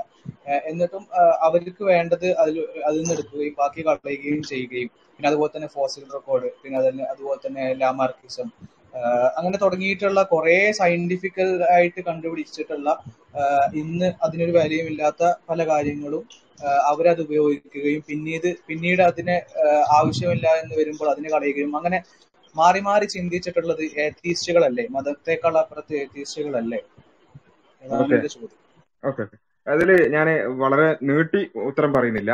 ഞാൻ രണ്ട് കോഡ്സ് മാത്രം വായിക്കുക. രണ്ട് പുസ്തകത്തിലെ രണ്ട് വരികളാണ്. ഒന്നാമത്തത് ഫ്രാൻസിസ് ക്രിക്ക്. അദ്ദേഹം ഒരു എത്തിസ്റ്റ് ആണ്. അദ്ദേഹത്തിന്റെ വാട്ട് മാഡ് പെർസ്യൂട്ട് എന്ന് പറയുന്ന പുസ്തകത്തിലെ ഒരു വരിയാണ് ഞാൻ പറയുന്നത്.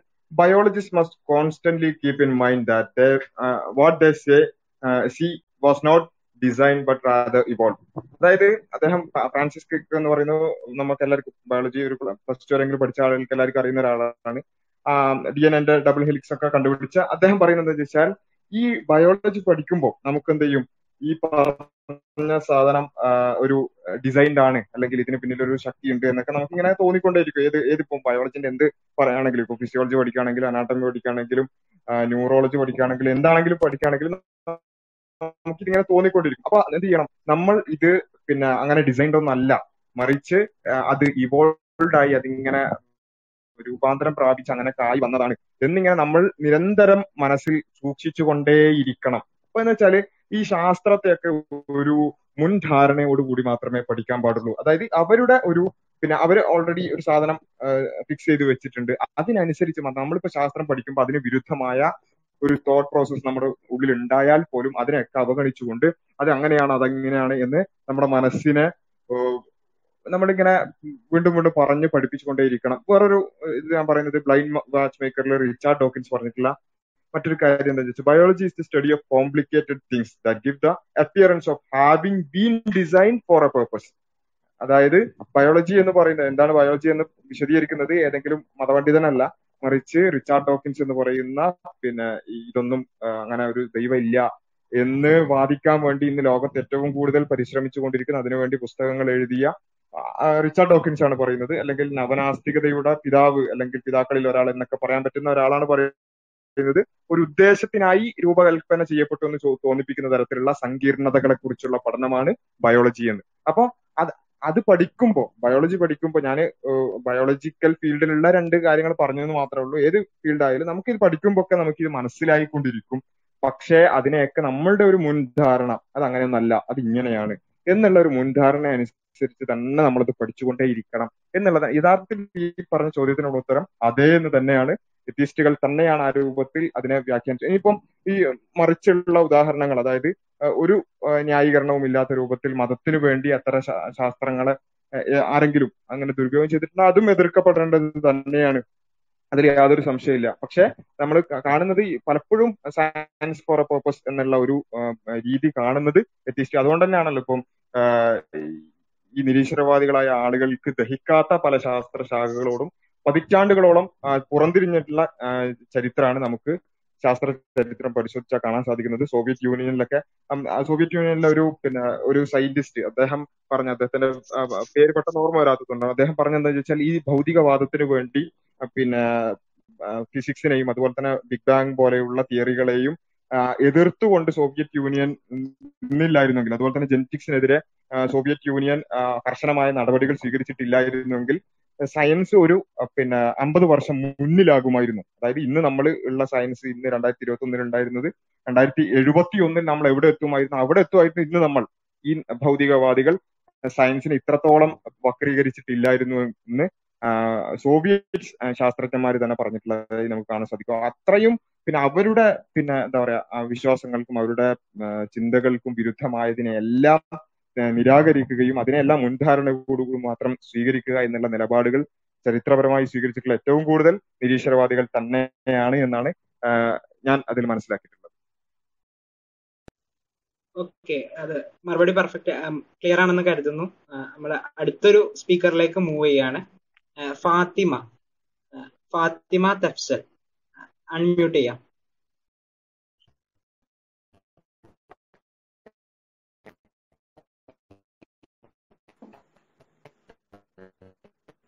ഹലോ കേൾക്കുന്നില്ലേ? ഫാത്തിമ. സംസാരിച്ചോളൂ. നിങ്ങൾ പറയുന്നത് കേൾക്കുന്നില്ല അങ്ങോട്ട് ഹലോ? ശരി ഇത് അടുത്ത പോകാൻ തോന്നുന്നു ഓക്കെ. നമ്മൾ അടുത്ത ആളിലേക്ക് മൂവ് ചെയ്യാണ് അൻസിഫ് മുഹമ്മദ്. അൻസിഫ്. അസ്സാം വലൈക്കും വറഹമത്തല്ലാ വർക്കാത്തു ഞാൻ പറയുന്നത് ക്ലിയർ ആണെന്ന് തോന്നുന്നു. ഹലോ? അതെ ക്ലിയർ ആണ് പറയാൻ പറയാം ഓക്കെ എനിക്ക് ഞാൻ ഡിസ്കഷനിൽ കയറുന്നത് കുറച്ച് ലേറ്റ് ആയിട്ടാണ്. അതുകൊണ്ട് എനിക്ക് എന്റെ റൂൾസ് എനിക്കറിയില്ല. ഞാൻ വിഷ്ണു പറഞ്ഞു തൊട്ടാണ് ഞാൻ കേട്ടു വന്നത്. അപ്പോൾ പൊതുവെ യുക്തിവാദികൾ അല്ലെങ്കിൽ നിരീശ്വരവാദികൾ പ്രപ്പോസ് ചെയ്യുന്ന ഒരു സ്റ്റേറ്റ്മെന്റ് ഉണ്ട്. Absence of evidence is the evidence for absence അപ്പോൾ അതിനെ പറ്റിയാണ് എനിക്ക് ചെറിയൊരു കാര്യം പറയാനുള്ളത്. അപ്പോൾ തെളിവ് എവിടെയെന്നാണ് ചോദിക്കുന്നത്? ദൈവത്തിന് തെളിവ് എവിടെയെന്ന്?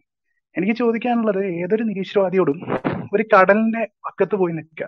എന്നിട്ട് ഈ കടലിനെ ഒന്ന് സങ്കല്പിക്കാൻ കഴിയുമെന്ന് ഒന്ന് ശ്രമിച്ചു നോക്കുക.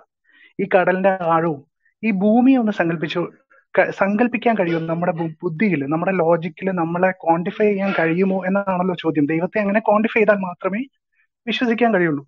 സയൻസ് അതുകൊണ്ട് രണ്ട് ദിശകളിലാണ് പോകുന്നത്. മതവും സയൻസും രണ്ട് ദിശകളിലാണ് പോകുന്നതെന്ന് പറയുന്നു. അപ്പോ ഈ ഭൂമിയെ ഒന്ന് അങ്ങനെ സങ്കല്പിക്കാൻ കഴിയുമോ എന്നൊന്ന് ചിന്തിച്ചു നോക്കുക. എത്രയോ അധികം ലക്ഷക്കണക്കിന് ഭൂമികൾ ഉൾക്കൊള്ളുന്ന ഒരു സൂര്യനെയും ഈ സൗരയുഗത്തെയും ഈ പ്രപഞ്ചത്തെയും ഒക്കെ ഒന്ന് സങ്കല്പിക്കാൻ പറ്റുമെന്ന് നോക്കുക. തല പൊട്ടിത്തെറിച്ചു പോകുന്ന പോലെ തോന്നും. അപ്പോ ഇത്രയും വലിയൊരു പ്രപഞ്ചത്തെ സൃഷ്ടിച്ച നാഥനെ നമ്മുടെ ഈ കുഞ്ഞു ബുദ്ധിയിൽ നമ്മുടെ ഈ കുഞ്ഞു ലോജിക്കിൽ മനസ്സിലാക്കിയാൽ മാത്രമേ എനിക്ക് ക്വാണ്ടിഫൈ ചെയ്യാൻ കഴിഞ്ഞാൽ മാത്രമേ ഞാൻ വിശ്വസിക്കൂ എന്ന് പറഞ്ഞാൽ അങ്ങനെ മനസ്സിലാക്കാൻ കഴിയുന്ന ഒരു ദൈവത്തെ പിന്നെ നമ്മൾ എന്തിനാ ആരാധിക്കുന്നത് ആ ദൈവം അത്രയും ചെറുതായില്ലേ? നമ്മുടെ നാട്ടിലൊക്കെ നടന്നിട്ട് ഞാൻ ദൈവമാണെന്ന് പറഞ്ഞ് നടക്കുന്ന പോലെ ഉള്ള ഒരു സംഭവമായി പോയില്ലേ? അപ്പൊ ആ ദൈവത്തെ നമ്മൾ നമ്മുടെ ഈ ബുദ്ധി കൊണ്ടും ലോജിക് കൊണ്ടും മനസ്സിലാക്കിയാൽ മാത്രമേ ഞാൻ വിശ്വസിക്കൂ എന്ന് പറയുന്നത് എത്രത്തോളം അബ്സേർഡ് ആയിട്ടുള്ള സ്റ്റേറ്റ്മെന്റ് ആണ് എന്നുള്ളതാണ് എന്റെ പോയിന്റ് നമ്പർ വൺ ഇനി പോയിന്റ് നമ്പർ ടു അപ്പൊ ഒരു മനുഷ്യനും മനസ്സിലാക്കാൻ പറ്റാത്ത ദൈവത്തെ ഞാൻ എങ്ങനെ മനസ്സിലാക്കും? അതൊരു ചോദ്യമാണല്ലോ. അതിന്റെ ഉത്തരം എന്ന് പറഞ്ഞാൽ ദൈവം തന്നെ മനസ്സിലാക്കി തരണം. അല്ലാതെ മറ്റാർക്കും നമുക്കത് മനസ്സിലാക്കി തരാൻ പറ്റില്ല. അപ്പൊ ദൈവം നമുക്ക് എന്താണ് അങ്ങനെ മനസ്സിലാക്കാൻ തന്നിട്ടുള്ളതെന്നാണ് അതിന്റെ ഉത്തരം ഒരു ഒരു എക്സ്പ്ലനേഷൻ ആയിട്ട് പറഞ്ഞാൽ ഒരു സുപ്രഭാതത്തിൽ ഞാൻ വന്നിട്ട് നിങ്ങളോട് പറയാണ് ഞാൻ ദൈവത്തിൽ നിന്ന് വന്ന ആളാണ് ഇനി ഞാൻ പറയുന്നതൊക്കെ നിങ്ങൾ കേൾക്കണം എന്ന് പറഞ്ഞാൽ നിങ്ങൾ എന്നോട് എന്ത് പറയും? എനിക്ക് വട്ടാണെന്ന് പറയും. അപ്പൊ ഞാൻ അതിന് എന്തെങ്കിലും ഒരു തെളിവ് കാണിക്കണം. നമ്മൾ ചരിത്രം അല്ലെങ്കിൽ നേരത്തെ പുള്ളി പറഞ്ഞതുപോലെ മത കഥ എടുത്ത് തന്നെ നോക്കാം. കൺമുന്നിൽ ഇങ്ങനെ കാണിച്ചു തന്നിട്ടുണ്ട്. കൈ ഇങ്ങനെ കക്ഷത്തിൽ നിന്ന് എടുക്കുമ്പോൾ തൂവെള്ള നിറത്തിൽ പ്രകാശിക്കുന്നത് അല്ലെ ഒരു വടി താഴെ ഇടുമ്പോൾ ഒരു പാമ്പാകുന്നത് അതല്ലെങ്കിൽ പിന്നെ ഒരു പർവതത്തിൽ നിന്ന് ഒരു ഒട്ടകം വരുന്നത്. അങ്ങനെ ഒരുപാട് അത്ഭുതങ്ങൾ ഈ പറയുന്ന ഒരുപാട് മതങ്ങളിൽ പറയുന്നുണ്ട്. ഇപ്പം ഇസ്ലാമിൽ മാത്രമല്ല ഇതിപ്പോ നിങ്ങൾക്ക് മറ്റ് വേദപുസ്തകങ്ങൾ എടുത്ത് നോക്കിയാലും കാണാൻ പറ്റും. അപ്പൊ അതുപോലെ എന്തെങ്കിലും ഒരു അത്ഭുതം വേണ്ടേ? എന്നാലേ നമുക്ക് വിശ്വസിക്കാൻ പറ്റൂ ദൈവികമാണെന്നുള്ളത്. അങ്ങനെ ഒരു അത്ഭുതം കാണിച്ചാൽ മാത്രമേ ബ്രോയും വിശ്വസിക്കേണ്ടതുള്ളൂ ഞാനും വിശ്വസിക്കേണ്ടതുള്ളൂ. അങ്ങനെ എന്തെങ്കിലും ഇപ്പോഴും ഉണ്ടോ എന്നുള്ളതാണ് ചോദ്യം. തീർച്ചയായിട്ടും ഉണ്ട്. അതാണ് ഖുർആൻ എന്നാണ് ഞാൻ പറയുന്നത്. ഈ കണ്ട അത്ഭുതങ്ങൾക്കൊക്കെ മേലെ അതായത് സമുദ്രം ഇങ്ങനെ കൺമുന്നിൽ ഇങ്ങനെ പിരിഞ്ഞു നിൽക്കുന്നതിനേക്കാൾ വലിയ അത്ഭുതമാണ് നമ്മുടെ ഷെൽഫിലുള്ള ഖുർആൻ എന്നാണ് നമ്മളെ പഠിപ്പിക്കുന്നത്. ആ ഖുർആനെ ഇപ്പൊ ദൈവത്തിന് ഇത്ര പേടിയാണെങ്കിൽ സയൻസിന് ഇത്ര പേടിയാണെങ്കിൽ എന്ത് പറയണം? നിങ്ങൾ ചോദ്യം ചോദിക്കരുത്. നിങ്ങൾ അന്വേഷിക്കരുത് എന്നാണ് ഇവിടെ നേരെ തിരിച്ചാ ചോദിക്കി. ഇഷ്ടമുള്ളത്രയും ചോദിക്കി. അന്വേഷിക്കി. സീക്ക്. എന്നാണ് പറയുന്നത്. ആ ഒരു അന്വേഷണ ത്വര ഉണ്ടാകുന്നത് തന്നെയാണ് എന്ത് നമ്മുടെ ഒരു ജിജ്ഞാസ വളർത്തുന്നത് നമ്മളുടെ കൗതുകത്തെ വളർത്തുന്നത്. അത് കുറച്ചൊരു ഹ്യൂമിലിറ്റിയോട് കൂടി ചെയ്യുമ്പോൾ science and religion will be walking in pairs അല്ലെ? ഒരേ വഴിയിൽ നടക്കുന്നു. അതും നമ്മളുടെ കഴിവുകൾക്ക് അപ്പുറമുള്ളത് ദൈവം നമുക്ക് കാണിച്ചു തരും എന്ന വിശ്വാസത്തോടെ അത്രയും പ്രതീക്ഷയോടെ അത്രയും ഒപ്റ്റിമിസത്തോടു കൂടി നമ്മൾ മുന്നോട്ട് നടക്കും. തൊട്ട് മുൻപ് പറഞ്ഞ സ്പീക്കർ പറഞ്ഞതുപോലെ എതിർദിശയിലാകണം എന്ന് വാശി പിടിച്ചില്ലായിരുന്നെങ്കിൽ മനുഷ്യത്വം അല്ലെങ്കിൽ മാനവികത എത്രയോ മുന്നോട്ട് പോകുമായിരുന്നു.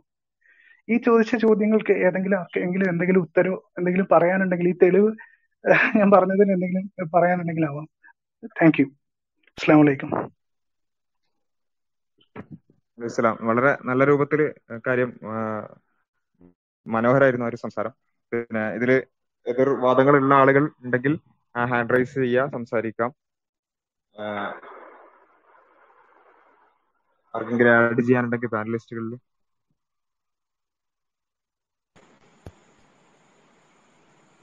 നമ്മുടെ നേരത്തെ കണക്ഷൻ പ്രോബ്ലം ഉള്ള ഫാത്തിമ തഫ്സൽ. ഇപ്പൊ റെഡി ആയിട്ടുണ്ടോ. ഒന്ന് സംസാരിക്കോ. ഇപ്പൊ ഇപ്പൊ കേൾക്കുന്നുണ്ടോ സംസാരിക്കുന്നത്?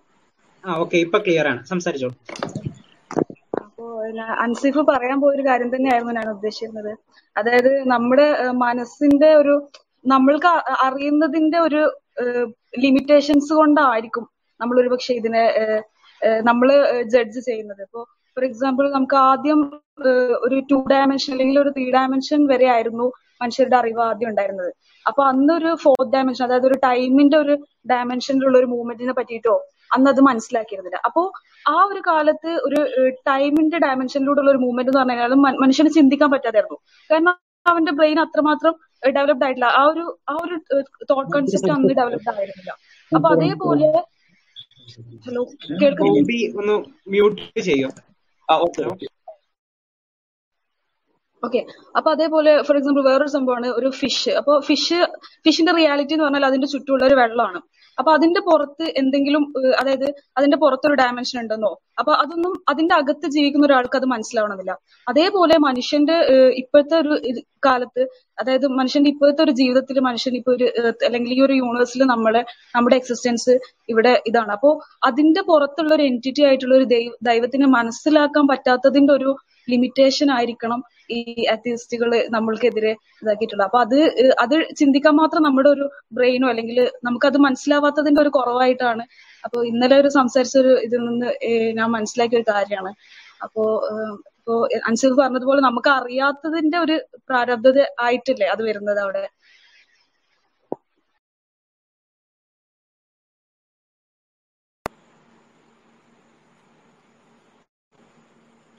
ആർക്കെങ്കിലും ആഡ് ചെയ്ത് സംസാരിക്കാനുണ്ടെങ്കിൽ പറയാം.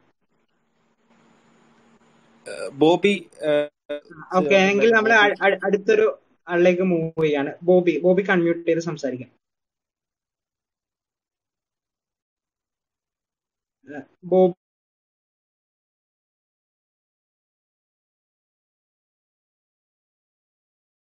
ഹലോ കേക്കണ്ട ഹലോ.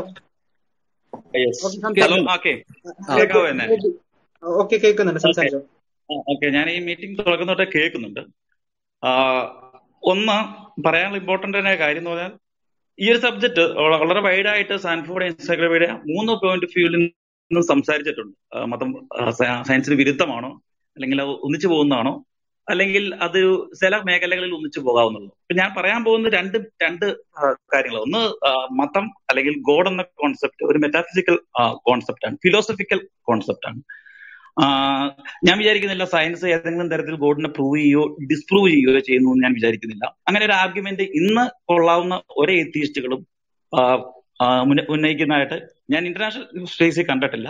കേരളത്തിൽ പലരും ഉണ്ടായിരിക്കാം. ഇല്ല ഇരിക്കാം. അത് വേറെ ഒരു മേഖലയാണ്. ഇന്റർനാഷണൽ സ്പേസിൽ അങ്ങനെ ആർഗ്യൂ ചെയ്യണം ആ കാര്യം ഇതൊരു മെറ്റാഫിസിക്കൽ എൻഡൈറ്റി ആണ്. അതിനെ കൺസ്ട്രെയിൻ ചെയ്യുന്നത് ലോജിക്കാണ് അത് ലോജിക്കലായ ഡിസ്കഷൻ എന്നാൽ സയൻസ് സയൻസ് എന്റെ കൺസ്ട്രെയിൻമെന്റ് എന്ന് പറഞ്ഞാൽ നേച്ചറൽ ലോസ് ആണ്. അത് ഡിഫറെന്റ് മേഖല തന്നെയാണ്. ഓക്കെ ഇനി ഇതല്ലാതെ മെറ്റാഫിസിക്കൽ കോൺസെപ്റ്റ് അല്ലാതെ മതം എക്സ്പ്ലനേഷന് സയൻസ് ചെയ്യേണ്ടിയിരുന്ന ഒരു മേഖലയെ ഉള്ള എക്സ്പ്ലനേഷൻസ് മതം നൽകിയിരുന്നു എന്ന് ചോദിച്ചാൽ നൽകിയിരുന്ന കാലം ഉണ്ടായിട്ടുണ്ട്. അത്തരത്തിൽ ഉണ്ടായ ഒരു കാലം ഉണ്ടായിരുന്നു. അതിനൊരു എക്സ്പ്ലനേഷൻ ആയിട്ട് നമുക്ക് സയൻസ് ഒരു ഒരു ഒരു ക്വാണ്ടിറ്റേറ്റീവ് സയൻസിലേക്ക് എത്തുന്നത് ഈ മധ്യകാലത്താണ്. അതിന് തുടക്കം കുറച്ച് ഗലീലിയാണെന്ന് തന്നെ പറയാം. അതുവരെ അത് ക്വാളിറ്റേറ്റീവ് ആയിട്ടുള്ള ഫീച്ചേഴ്സുകളെയും അതിന്റെ ഇന്ററാക്ഷൻസിനെ കുറിച്ചും ഒക്കെയാണ് നാച്ചുറൽ ഫിലോസഫി ചർച്ച ചെയ്തിരുന്നത്. അക്കാലത്ത് തന്നെ ഈ പല മതം നൽകിയിരുന്ന സോറി സയൻസ് നൽകുന്ന പല എക്സ്പ്ലനേഷനെ ഓവർലാപ്പ് ചെയ്യുന്ന തരത്തിലുള്ള എക്സ്പ്ലനേഷൻസ് മതം നൽകിയിരുന്നു. അത് അതിന് അത് പരാജയപ്പെടുകയും അതിന് ബെറ്റർ എക്സ്പ്ലനേഷൻ എക്സ്പ്ലനേഷൻസ് സയൻസ് നൽകുകയും ചെയ്തപ്പോഴാണ് സയൻസ് വളരാൻ തുടങ്ങിയത്. അതിന് തീർച്ചയായും കോൺഫ്ലിക്റ്റുകൾ നേരിട്ടിട്ടുണ്ട്. കോൺഫ്ലിക്റ്റ് നേരിടുക എന്ന് പറഞ്ഞിട്ടുണ്ടെങ്കിൽ അതൊരു സ്വാഭാവികത മാത്രമാണ്. അത് എല്ലാ എവിടെയും വിശ്വാസങ്ങൾ ഇപ്പം സയൻസിൽ നിന്ന് തന്നെ സയൻസ് കോൺഫ്ലിക്റ്റ് നേരിട്ടിട്ടുണ്ട്. ഇപ്പൊ തന്നെ സ്ട്രിംഗ് തിയറിയെ അത് തിയറിറ്റിക്കൽ കോൺസെപ്റ്റ് ആണ്. അതിനെ എത്ര എക്സ്പെരിമെന്റൽ ഫിസിക്സ്റ്റുകൾ എതിർക്കുന്നുണ്ട് പരിഹസിക്കുന്നുണ്ട്. ഓക്കെ പല പല കാര്യങ്ങൾ. സയൻസിന് സയൻസ് തന്നെ എതിർത്ത അവസ്ഥകൾ ഉണ്ടായിട്ടുണ്ട് മതം എതിർത്ത് ഉണ്ടായിട്ടുണ്ട് ആ- എതിർപ്പുകൾ ഉണ്ടാവും ഇപ്പോഴും ഡോക്മ ഡോക്മ പേറുന്ന മനുഷ്യർ പൊതുവിശ്വാസങ്ങളെ എപ്പോഴും എതിർക്കുക എന്നുള്ള പുതിയ കണ്ടെത്തൽ എതിർക്കാന്നുള്ള അത് ഏത്തീസ്റ്റ് ആയാലും തീസ്റ്റ് ആയാലും ഏത് ഹോൾഡ് ചെയ്താലും ഉണ്ടായിട്ടുണ്ട്. ഇപ്പൊ തന്നെ ഞാൻ ഏത്തീസ്റ്റ് ആണ്. പക്ഷെ ഞാൻ അത്ര മെറ്റീരിയലിസ്റ്റ് ആയ ആളല്ല. മറ്റു പല സാധ്യതകളെ കുറിച്ചും നോക്കുന്ന ഒരാളാണ് അപ്പൊ ഈ ഡോക്മ നമ്മൾ എത്രത്തോളം ഡോക്മകളെ മെറ്റാ നറേറ്റീവ്സ് ആയിട്ട് കരുതുന്നു അത് കോൺഫ്ലിക്റ്റുകളിൽ എത്തും. അത് മതമായാലും ഏതായാലും എത്തുന്നത് തന്നെയാണ്. അതിന്റെ ആ മേഖലകളിലല്ലാതെ മതം നിലനിൽക്കുന്നിടത്തോളം കാലം മതം ഒരു കോൺഫ്ലിക്റ്റും സയൻസിന് ഉയർത്താൻ സാധ്യതയില്ല. വളരെ നല്ലൊരു നമുക്ക് ഇത് കാണാൻ കഴിയുന്നുണ്ട്. അത്തരം എക്സ്പ്ലനേഷനിൽ നിന്നും മതം വിടവാങ്ങുന്നത് നമ്മൾ കണ്ടു. പകരം എത്തിക്സുകളിലേക്കും അല്ലെങ്കിൽ ഒരുവന്റെ ആത്മനിഷ്ഠമായ കാര്യങ്ങളിലേക്ക് മതം ഒതുങ്ങുന്നത് അത് സയൻസിന്റെ വിജയവുമാണ് മതത്തിന്റെ സർവേലിന് ആവശ്യവുമാണ്. ഓക്കെ? ഇതാണ് ഞാൻ പറയാൻ ഉദ്ദേശിച്ചിരുന്നത്. അല്ലാതെ ഈ ഒരു ഒരു ദ്വന്ദ്ത്തിൽ നിന്ന് മനുഷ്യൻ മാറി. ഇത് രണ്ട് സ്പേസുകളിലേക്ക് ഒതുക്കാൻ മനുഷ്യൻ പഠിച്ചിട്ടുണ്ട്. അത് സയൻസിന്റെ വളർച്ചയോടെ തന്നെയാണ്. സയൻസ് എന്ന് പറഞ്ഞാൽ ആരെങ്കിലും പ്രത്യേകിച്ച് ചിന്തിച്ചു വന്നോ തിരിച്ചു വന്നോ വള- വളർന്നല്ല നമ്മളുടെ അതൊരു ഒരു അത് ഒരു എവല്യൂഷനാണ് ഈ ദ സെൻസ് ചേഞ്ച് എന്ന രീതിയിലാണ് പറഞ്ഞത്. അത് ആവശ്യകമായ നമുക്ക് റിസോഴ്സസ് കിട്ടുമ്പോൾ ഉണ്ടായ വളർച്ചയാണ്. ഓക്കെ ഇതാണ് പറയുന്നത് ഇത് ഈ ഒരു ദ്വന്ദ്ത്തിൽ നിന്ന് മാറി നിന്നുകൊണ്ട് മതത്തിൽ നിലനിൽക്കാൻ കഴിയുമെന്ന് വിചാരിക്കുന്ന ഒരാളാണ്. ഞാൻ ഒരു ഏതീസ്റ്റ് അതിലും കഴിയുന്നു ഉള്ള ഒരാളാണ്. ഓക്കെ അത് പക്ഷെ ഒരു നിർബന്ധമുണ്ട്. അത്തരം ഡോഗ്മാസ് സയൻസ് സയൻസിന്റെ അല്ലെങ്കിൽ നേച്ചറിന്റെ റൂൾസ് കൺസ്ട്രൈൻസുകളിൽ നിന്നുള്ള കണ്ടെത്തലുകളിലേക്ക് മാറുമ്പോൾ റിലീജിയസ് ആയ ഡോഗ്മാസ് വെച്ച് അതിനെ പ്രതിരോധിക്കാത്തത്തോളം കാലം സയൻസും മതവും രണ്ടു വഴി രണ്ട് വഴി പോവുകയോ അല്ലെങ്കിൽ അത് മ്യൂച്വലി ചെയ്യേണ്ട ആവശ്യമില്ല. ബോബി ഒരു മെറ്റീരിയലിസ്റ്റ് ആണ് എന്നാൽ പിന്നെ പൂർണമായി മെറ്റീരിയലിസ്റ്റ് അല്ല എന്നുള്ള അങ്ങനെ നിർബന്ധങ്ങളൊന്നുമില്ല തീസ്റ്റ് ക്ലാസ് നിങ്ങൾ രണ്ട് നമുക്ക് സൊസൈറ്റിയിൽ രണ്ട് സൊസൈറ്റിയിൽ ആകപ്പാടെ പൊതുവായ ധാരകളിൽ ഒന്ന് മെറ്റീരിയലിസ്റ്റും ഒന്ന് ക്ലാസിക് തീസ്റ്റുമാണ് പൊതുവായി നിലനിൽക്കുന്നത്. ഇതല്ലാതെ ഒത്തിരിയേറെ സാധ്യതകളുണ്ട്. ഇരുപത്തിരു വർഷമായിട്ട് ഐഡിയ ഐഡിയലിസത്തിന് വലിയ വേരോട്ടം ഉണ്ടായിക്കൊണ്ടിരിക്കുന്ന ഒരു കാലഘട്ടത്തിൽ നമ്മൾ ജീവിക്കുന്നത്. ധാരാളം ഫിലോസഫേഴ്സ് വരുന്നു. സയന്റിസ്റ്റുകൾ ഇത്തരത്തിലുള്ള ഈ ഐഡിയലിസം തന്നെ പല വേരിയൻസുകളുണ്ട് വളരെയധികം. ഇത് ഇത് ഐഡിയലിസം എന്ന് പറയുന്നത് പുച്ഛത്തോടെ തന്നെ കണ്ടിരുന്ന സൊസൈറ്റി ഉണ്ട് ഈവൻ മനസ്സിന് മനസ്സിന്റെ തന്നെ ഫിലോസഫി ഓഫ് മൈൻഡിൽ തന്നെ ധാരാളം സങ്കല്പങ്ങൾ വന്നിട്ടുണ്ട്. ഒന്നും സക്സസ്ഫുൾ ആയിട്ടില്ല ഇതുവരെ. അപ്പൊ തീർച്ചയായും പുതു സാധ്യതകൾ അന്വേഷിക്കുന്ന ഒരു കാലഘട്ടത്തിലാണ്. ആ കാലഘട്ടങ്ങളിൽ ഏത് ഡോഗ്മാസ് ആണ്? മെറ്റീരിയലിസ്റ്റിക് ആയിക്കോട്ടെ അല്ലെങ്കിൽ വേറെ ഏതെങ്കിലും തരത്തിലുള്ള ഡ്യൂറിസ്റ്റിക് ആയ ഡോഗ്മാസ് ആയിക്കോട്ടെ ഏത് ഡോഗ്മാസും പുതിയ അന്വേഷണങ്ങൾക്ക് ഏത് ഡോഗ്മാസും അത് തടസ്സമാണ്. ഓക്കെ ആ തടസ്സം ഉണ്ടാക്കുന്നിടത്തോളം കാരണം മതം ഒരു പ്രശ്നം സൃഷ്ടിക്കില്ല. ഞാൻ എനിക്ക് ഉറപ്പാണ്. ആ കാര്യം മതം അവിടെ ഒരു ഒരു പ്രശ്നം സൃഷ്ടിക്കാൻ കഴിയില്ല. ഓക്കെ അതെ അതെ. അതെ വളരെ പെർസ്പെക്റ്റീവുകൾ കേൾക്കാൻ പറ്റിയതിൽ വളരെ സന്തോഷമുണ്ട്. ആ, ഒരു ഒരു ചോദ്യം ചോദിച്ചോട്ടെ ബോബി ഐ മീൻ ഒരു കൗണ്ടർ ആർഗ്യുമെന്റ് ഒന്നുമല്ല ജസ്റ്റ് എനിക്ക് തന്നെ ഒരു ക്ലാരിറ്റിക്ക് വേണ്ടിയുള്ള ചോദ്യമാണ്. ഒരു പിന്നെ മതം അല്ലെങ്കിൽ ഇപ്പോ ഏതെങ്കിലും ഒരു വിശ്വാസം ആയിക്കോട്ടെ ഒരു ആഫ്റ്റർ ലൈഫ് എന്നൊരു കൺസെപ്റ്റേ ഇല്ലെങ്കിൽ ഞാൻ ചോദിക്കുന്നത് വളരെ സിമ്പിൾ ആയിട്ടുള്ള ഒരു ചോദ്യമാണ്. പിന്നീട് എന്തിനാണ് ഒരു മനുഷ്യൻ ജീവിക്കുന്നതെന്നാണ്. ഞാനത് കുറച്ചുകൂടെ ഒന്ന് എലാബറേറ്റ് ചെയ്ത് പറയാം ജസ്റ്റ് ഫോർ എ ക്ലാരിറ്റി അതായത് എന്താ പറയാ forget the worries and start celebrating start living എന്നൊക്കെയാണ് സാധാരണ ഒരു എയ്ത്തിസം ഒരു പ്രൊപ്പഗേറ്റ് ചെയ്യുന്ന ഒരു ഒരു ഒരു ഒരു ടാഗ് ലൈൻ പോലത്തെ സംഭവം. പക്ഷെ ഈ സെലിബ്രേഷൻസ് ഒക്കെ ഒരു ലേറ്റർ പോയിന്റ് ഓഫ് ലൈഫിൽ അവസാനിക്കുന്ന ഒരു സമയം വരും. ഏത് വി ഫോൾ സിക്ക് അല്ലെങ്കിൽ എന്തെങ്കിലും ഒരു പ്രശ്നം വന്നു കഴിഞ്ഞാൽ ചിലപ്പോൾ ഇനി അതൊന്നും ഇല്ലാന്ന് തന്നെ വിചാരിച്ചോളൂ. നമ്മുടെയൊക്കെ ലൈഫ് ഒരു വളരെ സ്മൂത്ത് ആയിട്ട് പോകുന്ന ഒന്നല്ല. ഒരുപാട് സ്ട്രഗിൾസ് ഒക്കെ ഫേസ് ചെയ്യുന്നത് തന്നെയാണ് മിക്കവാറും ആൾക്കാരുടെ ജീവിതം. അതിൽ തന്നെ വലിയ സ്ട്രഗിൾസ് ഫേസ് ചെയ്യുന്നവരുണ്ട്. അസുഖങ്ങളാവാം സാമ്പത്തിക പ്രശ്നങ്ങളാവാം അങ്ങനെയൊക്കെ ഉള്ളവർ അപ്പൊ ഈ ഒരു കൺസെപ്റ്റ് ആണെങ്കിൽ അതായത് ദൈവമില്ല എന്ന് അല്ലെങ്കിൽ ഒരു ആഫ്റ്റർ ലൈഫ് ഇല്ല എന്നുണ്ടെങ്കിൽ ഈ ത്യാഗം സഹിച്ച് മുന്നോട്ട് ജീവിക്കാനുള്ള അവരുടെ ഇൻസ്പിറേഷൻ എന്തായിരിക്കും? ഓക്കെ ആ എനിക്ക് മനസ്സിലായി. ക്വസ്റ്റ്യൻ മനസ്സിലായി. പൊതുവായി കേൾക്കുന്ന ക്വസ്റ്റ്യൻ ആണ്. നമ്മൾ നമ്മുടെ ഒരു മീനിങ്ങിനെ കുറിച്ചുള്ള ക്വസ്റ്റ്യൻ ആണ്. അതായത് ആഫ്റ്റർ ലൈഫ് ഇല്ലെങ്കിൽ നിങ്ങൾക്ക് മീനിങ് ഉണ്ടാവും എന്നുള്ളത്. മീനിങ് നമ്മൾ കണ്ടെത്തുന്ന നമ്മൾ മീനിങ് കണ്ടെത്തേണ്ടി വരുന്നത് മീനിങ്ങിന് വേണ്ടി അന്വേഷണം വേണ്ടി വരുന്നത് അതിന് ഇൻട്രൻസിക് ആയ ഒരു മീനിങ് ഇല്ലാത്തത് കൊണ്ട് തന്നെയാണ്. ഓക്കെ ഇനി ആഫ്റ്റർ ലൈഫ് ഇല്ലാതെ മനുഷ്യന് മീനിങ് സാധ്യമാവുമോ എന്നുള്ളത്. നിങ്ങൾ വിക്ടർ ഫ്രാങ്കലിന്റെ മാൻ സെർച്ച് ഫോർ മീനിങ് നിങ്ങൾ കുറച്ചെങ്കിലും വായിച്ചിട്ടുണ്ടാവും അല്ലെങ്കിൽ കേട്ടെങ്കിലും ഉണ്ടാവാം. നമുക്കറിയാം ആ ഒരു കോൺസെൻട്രേഷൻ ക്യാമ്പുകളിൽ ആഫ്റ്റർ ലൈഫ് ആയിരുന്നില്ല അവരുടെ മീനിങ്ങിനെ ഓക്കെ മനുഷ്യൻ മീനിങ്ങിൽ കണ്ടെത്താൻ വളരെ വളരെ മനുഷ്യൻ മനുഷ്യൻ അബ്സ്ട്രാക്ട് തോട്ട് എന്നുള്ള സാധ്യതയാണ് മനുഷ്യനെ ഇവിടെ എത്തിച്ചത്. അവിടെ നിന്നാണ് ലാംഗ്വേജ് ഉണ്ടായത് മെഷീനറീസ് യൂസ് ചെയ്യാൻ കഴിഞ്ഞത്. ഇതെല്ലാം അബ്സ്ട്രാക്ട് തിങ്ക് ചെയ്യാനായിട്ടുള്ള സിംബോളിക് തിങ്കിങ്ങിനുള്ള സാധ്യതകൾ ഉള്ളതുകൊണ്ടാണ്. അല്ലെങ്കിൽ അബ്സ്ട്രാക്ട് തിങ്കിങ്ങിനുള്ള സാധ്യതകൾ ഉള്ളതുകൊണ്ട് മനുഷ്യന്റെ പ്രത്യേക ആഫ്റ്റർ ഡെത്ത് ഇല്ല എങ്കിലും ധാരാളം മീനിങ്ങൾ കണ്ടെത്താൻ കഴിയും. മനുഷ്യന് അതിനൊരു കേപ്പുള്ള ജീവിയാണ്. മനുഷ്യൻ ഇൻട്രൻസിക്കലി അങ്ങനെ തന്നെയാണ്. ആ അതിന്റെ ഭാഗമായിട്ട് തന്നെയാണ് നമ്മൾ ഡെത്തുകളും ആഫ്റ്റർ ഡെത്തുകളെ കുറിച്ചൊക്കെ നമ്മൾ പ്രത്യേകിച്ച് എവിഡൻസുകൾ കിട്ടിയിട്ടല്ലല്ലോ അത് ചെയ്യുന്നത്. അത് മനുഷ്യന്റെ ഒരു മീനിങ് തോട്ട് അല്ലെങ്കിൽ അതിനുള്ള കേപ്പബിലിറ്റിയിൽ നിന്നുണ്ടായത് തന്നെയാണ് ഈ കഥകളെല്ലാം. ഓക്കെ മനുഷ്യൻ ഞാൻ പറഞ്ഞല്ലോ കോൺസെപ്റ്റഡ് ആയിട്ടാണ് പ്രപഞ്ചത്തെ ആദ്യം കണ്ടിരുന്നത്. നമ്മൾ ക്വാളിറ്റേറ്റീവ് സയൻസ് ക്വാണ്ടിറ്റേറ്റീവ് സയൻസ് തുടങ്ങുന്നതിന് മുമ്പ് നമ്മൾ ക്വാളിറ്റേറ്റീവ് ആയിട്ടാണ് അല്ലെങ്കിൽ ഇപ്പോഴും ട്രൈബൽ കമ്മ്യൂണിറ്റികളൊക്കെ ചിന്തിച്ചു കഴിഞ്ഞിട്ടുണ്ടെങ്കിൽ ഈ ടിലിയോളജിക്കൽ ആയിട്ട് തന്നെയാണ് പ്രകൃതിയെ കണ്ടിരുന്നത്. ഏഹ് മല കോപിക്കുമ്പോഴാണ് മലയിൽ നിന്ന് വെള്ളപ്പാച്ചിൽ വരുന്നതെന്നൊക്കെ ചിന്തി- ചിന്തിച്ചവരാണ് മനുഷ്യർ. ഏഹ് അത്തരത്തിലുള്ള ഒരു അബ്സ്ട്രാക്ട് തിങ്കിങ്ങിന് ശേഷിയുള്ളവരാണ് മനുഷ്യർ. മനുഷ്യന്റെ ചരിത്രം അങ്ങനെ തന്നെയാണ്. ഓക്കെ അപ്പം ദൈവം ലൈഫ് ആഫ്റ്റർ ഡെത്ത് ഇല്ല എങ്കിൽ മീനിങ് ഇല്ല എന്ന് ആ, തോന്നാണ്. അത് അ- അല്ലാന്നുള്ള ഞങ്ങൾക്ക് എവിടെ ലൈഫ് ആഫ്റ്റർ ഡെത്തിൽ വിശ്വസിക്കാത്ത ഞങ്ങൾക്ക് പല മീനിങ്സുകളും ഉണ്ട് ഇപ്പോഴും വളരെ ശക്തമായ പല കാര്യങ്ങൾ പഠിക്കുന്നു. അറിയുക അനുഭവിക്കുക. എന്ന് വെച്ചിട്ടുണ്ടെങ്കിൽ എപ്പിക്യൂറസ് പോലും കംപ്ലീറ്റ്ലി നിങ്ങളോട് പറയുമ്പോൾ പോലും അതിനൊരു മിതത്വം അവർ പറയുന്നുണ്ട്. ഇല്ലെങ്കിൽ ദുഃഖകരമാണെന്ന് അവർ പറയുന്നത് ഏഹ് നമ്മൾ എപ്പിക്യൂറസ് ഒരു സുഖലോലുപതയുടെ ഒരു പര്യായമായിട്ട് വന്ന പദത്തിൽ പോലും ഉള്ള ആളാണ്. എങ്കിൽ പോലും പുള്ളി പറയുന്നത് അതിന്റെ എക്സ്ട്രീംസുകൾ ദുഃഖകരമാണെന്നാണ് പറയുന്നത്. ഓക്കെ? അപ്പൊ അങ്ങനെ ഒരു തലത്തിലേക്കൊന്നും മനുഷ്യൻ അങ്ങനെ പോകാൻ കഴിയില്ല മനുഷ്യൻ കാര്യം മനുഷ്യനെ നമ്മൾ അണ്ടർ എസ്റ്റിമേറ്റ് ചെയ്യുന്നതിന് തുല്യമായിട്ട് എനിക്ക് തോന്നിയിട്ടുള്ളൂ. ഞാൻ ഈ ചോദ്യം ചോദിക്കാനുള്ള കാരണം എന്ന് വെച്ചാൽ എന്റെ ഒരുപാട് ഫ്രണ്ട്സ് ഈ നിരീശ്വരവാദത്തിലേക്ക് പോയിട്ടുള്ളവരുണ്ട്. But gradually the fall like into deep depression even clinical depression ലെവലിലേക്ക് വരെ കാര്യങ്ങൾ പോയിട്ടുണ്ട്. അപ്പോ അവർക്ക് ഞാൻ മനസ്സിലാക്കുന്നത് ജീവിതത്തിൽ ഒരു പേർപ്പസ് തന്നെ ലോസ്റ്റ് ആവുന്ന ഒരു അവസ്ഥയാണ് മിക്കവാറും ആൾക്കാർക്ക് ഉണ്ടാവുന്നത്. മുന്നോട്ട് ജീവിക്കുന്നത് ഞാൻ ഒന്ന് ഇടപെട്ടോടെ സോറി സോറി അല്ല ഞാൻ ഈ ഒരു ചർച്ച വളരെ പിന്നെ നമ്മളെല്ലാവരും ഒരുപാട് ആഗ്രഹിക്കുന്ന ഒരു ചർച്ചയാണ് ഈ ഒരു മീനിങ് ഓഫ് ലൈഫും അതുപോലെ തന്നെ പർപ്പസ് ഓഫ് ലൈഫും ഒക്കെ. പിന്നെ എനിക്ക് തോന്നുന്നത് സയൻസ് വേഴ്സസ് റിലീജിയൻ അങ്ങനെ ഒരു സംഭവം ഉണ്ടോ എന്നുള്ള ഒരു ചർച്ചയിൽ നമ്മൾ ഇന്ന് ഒതുങ്ങി മറ്റൊരു ദിവസം ഈ ഒരു ചർച്ചയാക്കിയാൽ പ്രത്യേകിച്ചും നിങ്ങൾ രണ്ടുപേരും അതുപോലെ തന്നെ ഈ വിഷയത്തിൽ ഇടപെട്ട് സംസാരിച്ചിട്ടുള്ള ആളുകൾ തന്നെ നമുക്കത് കണ്ടക്ട് ചെയ്യാൻ തന്നെയാണ് എനിക്ക് തോന്നുന്നത്. നമ്മൾ ആദ്യം സംസാരിച്ചിരുന്നു. അതായത് ഒരു ടോപ്പിക്കിൽ നിന്നുകൊണ്ട് പരമാവധി ചുരുങ്ങിയ സമയത്തിൽ നമ്മൾ ഒരു മണിക്കൂർ മാക്സിമം ഒന്നര മണിക്കൂർ എന്നായിരുന്നു പറഞ്ഞിരുന്നത്. അപ്പൊ ആ നിലയ്ക്ക് നമുക്ക് സമയബന്ധിതമായി അവസാനിപ്പിക്കാം. Moderator okay. സൂചിപ്പിച്ച പോലെ തന്നെ വളരെ വൈഡ് ആയിട്ടുള്ള ഒരു വിഷയമാണ് ഇപ്പൊ സംസാരിച്ചിട്ടുള്ളത്. അപ്പൊ നമ്മൾ വിഷയത്തിൽ കൺസ്ട്രക്ട് ആവാണ്. അപ്പം നമ്മൾ പത്ത് മണി വരെയാണ് ചർച്ച ഉദ്ദേശിച്ചിരുന്നത്.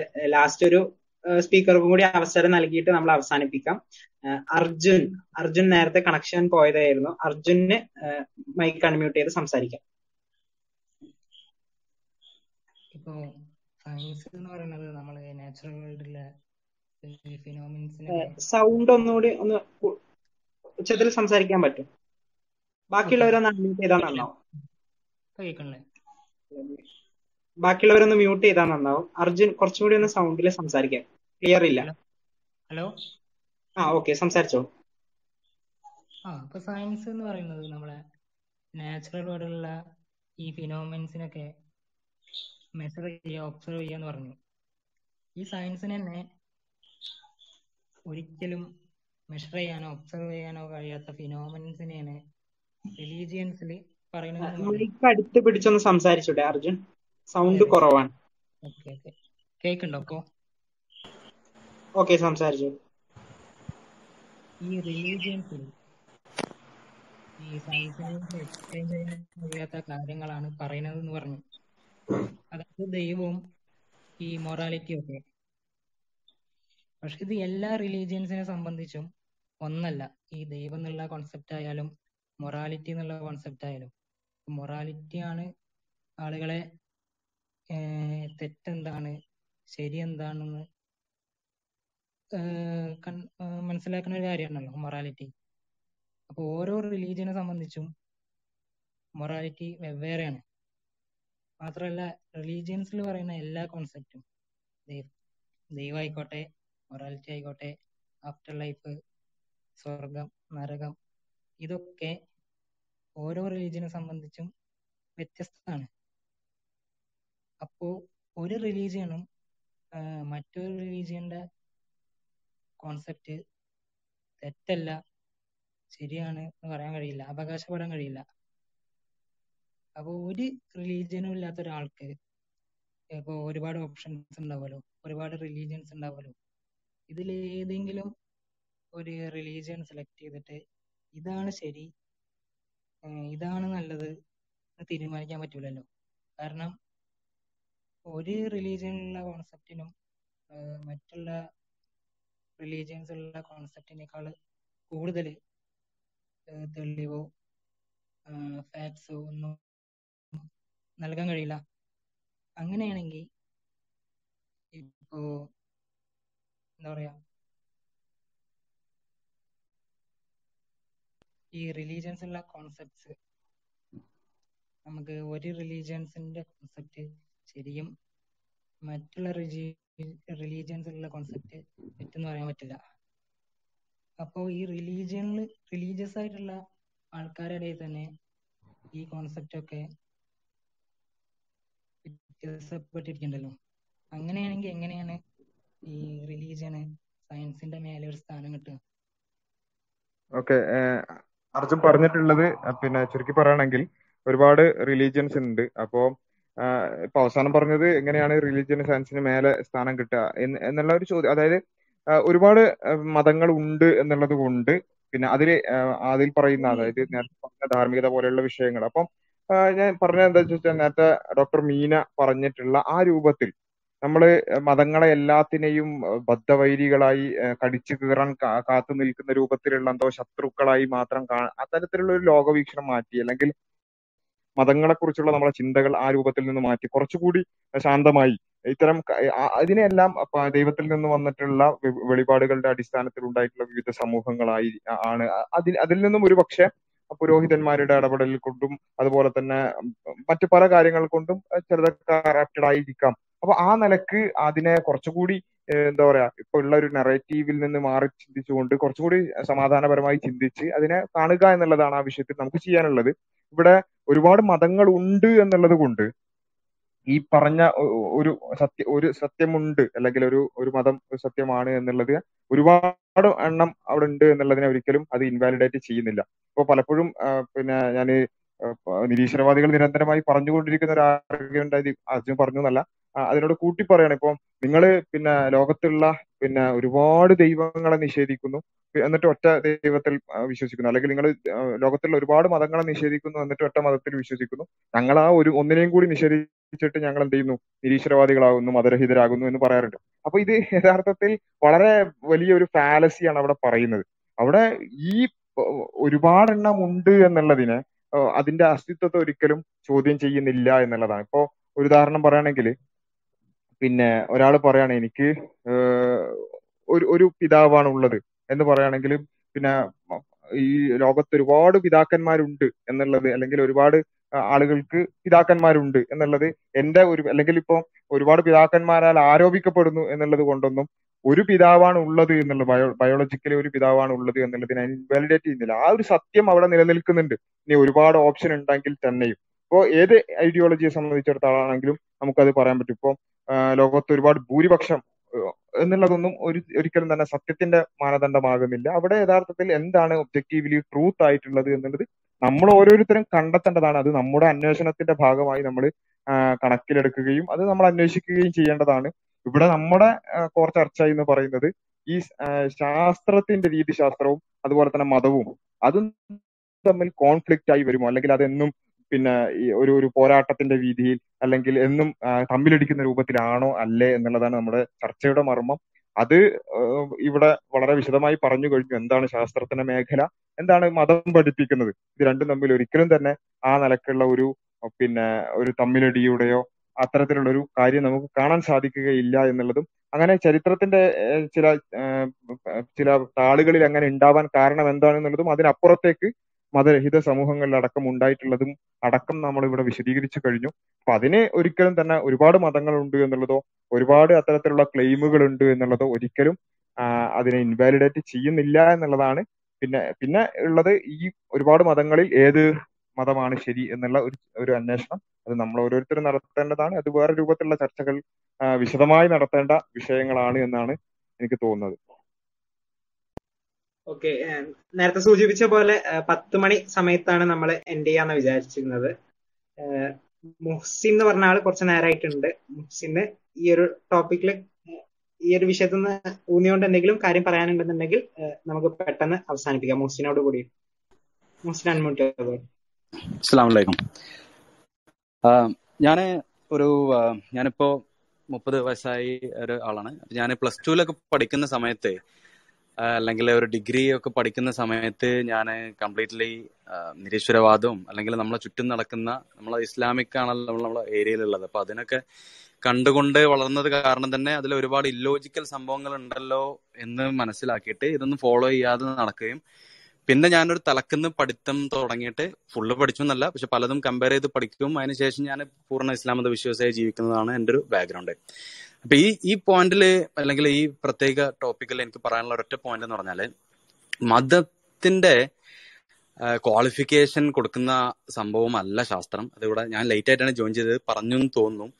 പിന്നെ രണ്ടാമത്തെ പോയിന്റ് എന്ന് പറഞ്ഞാൽ മതം എന്ന് പറഞ്ഞ സംഭവത്തിന് ശാസ്ത്രത്തിന് പ്രൂവ് ചെയ്യേണ്ടതോ അല്ലെങ്കിൽ ശാസ്ത്രത്തിന് തിരിച്ച് മതത്തിന് പ്രൂവ് ചെയ്യേണ്ടതോ ആ ഒരു ബാക്ക്ഗ്രൗണ്ട് ഇല്ല. കാരണം മതഗ്രന്ഥങ്ങളാണെങ്കിലും മതത്തിന്റെ ചിന്തകളാണെങ്കിലും മതത്തിൽ വരുന്ന ചർച്ചകളാണെങ്കിലും ഒക്കെ തന്നെ അതിനെ സംബന്ധിച്ചിടത്തോളം ഒരു one percentage or even less കൺസിഡറേഷനേ ഉള്ളൂ ശാസ്ത്രത്തിന്. കാരണം ഒരുപാട് മാനവിക തലങ്ങളും കാര്യങ്ങളെല്ലാം ചർച്ച ചെയ്യാനും മനുഷ്യനെ നേർവഴിക്ക് നടത്താനുമുള്ള സംഭവമാണ് മതം എന്നാണ് എന്റെ വിശ്വാസം. അപ്പൊ അതിനെ നമ്മൾ ഈ കാലഘട്ടത്തിൽ ശാസ്ത്രം ഭയങ്കര ഇമ്പോർട്ടന്റ് ആണ്. പക്ഷെ മതം എന്ന് പറഞ്ഞാൽ എല്ലാ കാലഘട്ടത്തിലുള്ള ആളുകൾക്കും വേണ്ടിയിട്ടുള്ളതാണ്. അപ്പോൾ പല കഴിഞ്ഞു പോയ പല കാലഘട്ടത്തിലും വേറെ ആയിരുന്നു പ്രശ്നങ്ങൾ. സാഹിത്യത്തിന്റെ കാലഘട്ടം ഉണ്ടായിരുന്നു.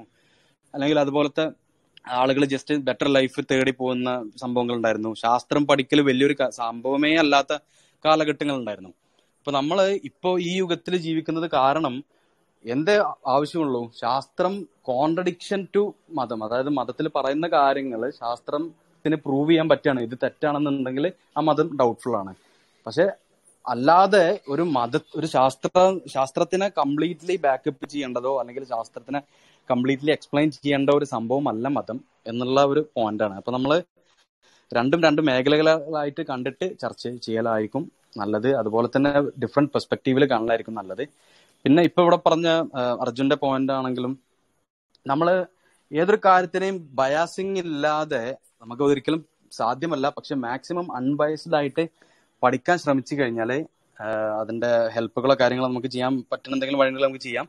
പക്ഷെ അങ്ങനെ പഠിക്കാൻ ശ്രമിക്കണം എന്നാണ് ഒരു ഒരു കാര്യം സൂചിപ്പിക്കാനുള്ളത്. കാരണം നമ്മൾ വളർന്നു വന്ന സാഹചര്യം നമ്മൾ കാണുന്ന ആളുകളും ഒരുപാട് ലെവലിൽ നമ്മളെ ബയസ് ചെയ്യും. അപ്പോൾ ആ ഒരു അൺബയാസ് ചെയ്തിട്ട് നമുക്കിത് പഠിക്കാൻ പറ്റുകയാണെന്നുണ്ടെങ്കിൽ ഒരുപാട് വ്യക്തതകൾ വരും. അങ്ങനെയാണ് ഞാനൊന്ന് ഫോളോ ചെയ്തിട്ടുള്ളത്. എനിക്ക് എല്ലാ മതത്തിൽപ്പെട്ട ഗുരുക്കന്മാരുണ്ട്. അപ്പോ അതാണ് അതായിരുന്നു എന്റെ ഒരു പോയിന്റ് ഇവിടെ പറയാനുള്ളത്. അസ്സാം വലൈക്കും പറഞ്ഞതിനോട് പറഞ്ഞത് ഒരു ചെറിയ കാര്യം കൂടെ ആഡ് ചെയ്തോട്ടെ. അതായത് ആയിരത്തി നാനൂറ് വർഷങ്ങൾക്ക് മുൻപുള്ള ഒരു എയ്ത്തിസ്റ്റും അന്നത്തെ ശാസ്ത്രം വെച്ചിട്ടാണ് സയൻ- മതത്തെ ഡിസ്പ്രൂവ് ചെയ്യാൻ ശ്രമിക്കുന്നത്. ഇന്ന് രണ്ടായിരത്തി ഇരുപത്തി ഒന്നിലെ എയ്ത്തിസ്റ്റ് ആ അതേ ശാസ്ത്രം അതായത് ഇന്നത്തെ ശാസ്ത്രം വെച്ചിട്ടാണ് സയൻസിനെ അല്ല മതത്തെ ഡിസ്പ്രൂവ് ചെയ്യാൻ ശ്രമിക്കുന്നത്. അത് മാത്രം ഒന്ന് ആലോചിച്ചാൽ മതി. അതായത് അന്ന് അവർക്ക് ഒരുപാട് തെറ്റുകൾ തെറ്റാണെന്ന് തോന്നിയിട്ടുണ്ടാവും. പിന്നീട് കുറെ സത്യമാണെന്ന് മനസ്സിലായിട്ടുണ്ടാവും. ഇപ്പൊ കുറെ എണ്ണം തെറ്റാന്ന് തോന്നിയിട്ടുണ്ടാവും. കുറച്ച് നാൾ കഴിയുമ്പോൾ അത് മാറിയെന്നും വരാം. ഒരിക്കലും ശാസ്ത്രം വെച്ചിട്ട് നമുക്ക് അങ്ങനെ പറയാൻ പറ്റില്ല. യെസ് ഓക്കെ അപ്പം അത് തന്നെയാണ് നമുക്ക് ഈ ഒരു ചർച്ചയിലൂടെ നമ്മൾ കൊണ്ടുവന്നത്. ശാസ്ത്രവും മതവും ഒരേ ഇതിൽ തുന്നിക്കെട്ടേണ്ട ഒന്ന് ഒന്നല്ല. രണ്ടിനും രണ്ടി രണ്ടിനും അതിന്റെതായിട്ടുള്ള രീതിശാസ്ത്രങ്ങളും കാര്യങ്ങളും ഉണ്ട്. അപ്പൊ വളരെയധികം എഫക്റ്റീവായ രൂപത്തിൽ നമുക്ക് ചർച്ച മുന്നോട്ട് കൊണ്ടുപോകാൻ സാധിച്ചു. ഇനി ഒരുപാട് ആളുകൾ ഹാൻഡ് റൈസ് ചെയ്യുന്നുണ്ട്. ഒരു പത്ത് മണി എന്നുള്ള ഒരു ടൈം ആയിരുന്നു ലിമിറ്റ് ആയിരുന്നു നമ്മൾ വെച്ചിരുന്നത്. അപ്പം ഒരുപാട് ആളുകൾക്ക് ഈ ഒരു ചർച്ച ഉപകാരപ്പെട്ടിട്ടുണ്ടാവും എന്ന് തന്നെ കരുതുന്നു. നമ്മൾ ഈ ഒരു വിഷയത്തിന്റെ വിവിധ പേഴ്സ്പെക്റ്റീവിൽ നിന്നുകൊണ്ട് തന്നെ നമുക്ക് സംസാരിക്കാൻ സാധിച്ചു. അപ്പം കേവലം ഏതൊരു ചർച്ചകളും പോലെ തന്നെ കേവലം ആരോപണങ്ങൾ ഉന്നയിക്കുക വാഗ്വാദങ്ങൾ നടത്തുക എന്നുള്ളതിനപ്പുറം അറിവ് അന്വേഷിച്ച് വരുന്ന ഒരാൾക്ക് കൃത്യമായിട്ട് കാര്യങ്ങൾ മനസ്സിലാക്കാൻ ഈ ഒരു ചർച്ച ഉപകാരപ്പെട്ടിട്ടുണ്ടാകും എന്ന് തന്നെയാണ് പ്രതീക്ഷിക്കുന്നത്. മോഡറേറ്റേഴ്സിലുള്ള ആർക്കെങ്കിലും എന്തെങ്കിലും ഇനി ആഡ് ചെയ്യാനുണ്ടെങ്കിൽ ആഡ് ചെയ്ത് സംസാരിക്കാം. അല്ല എന്നുണ്ടെങ്കിൽ നമുക്ക് ഈ ഒരു റൂം ഇവിടെ എൻഡ് ചെയ്യാവുന്നതാണ്.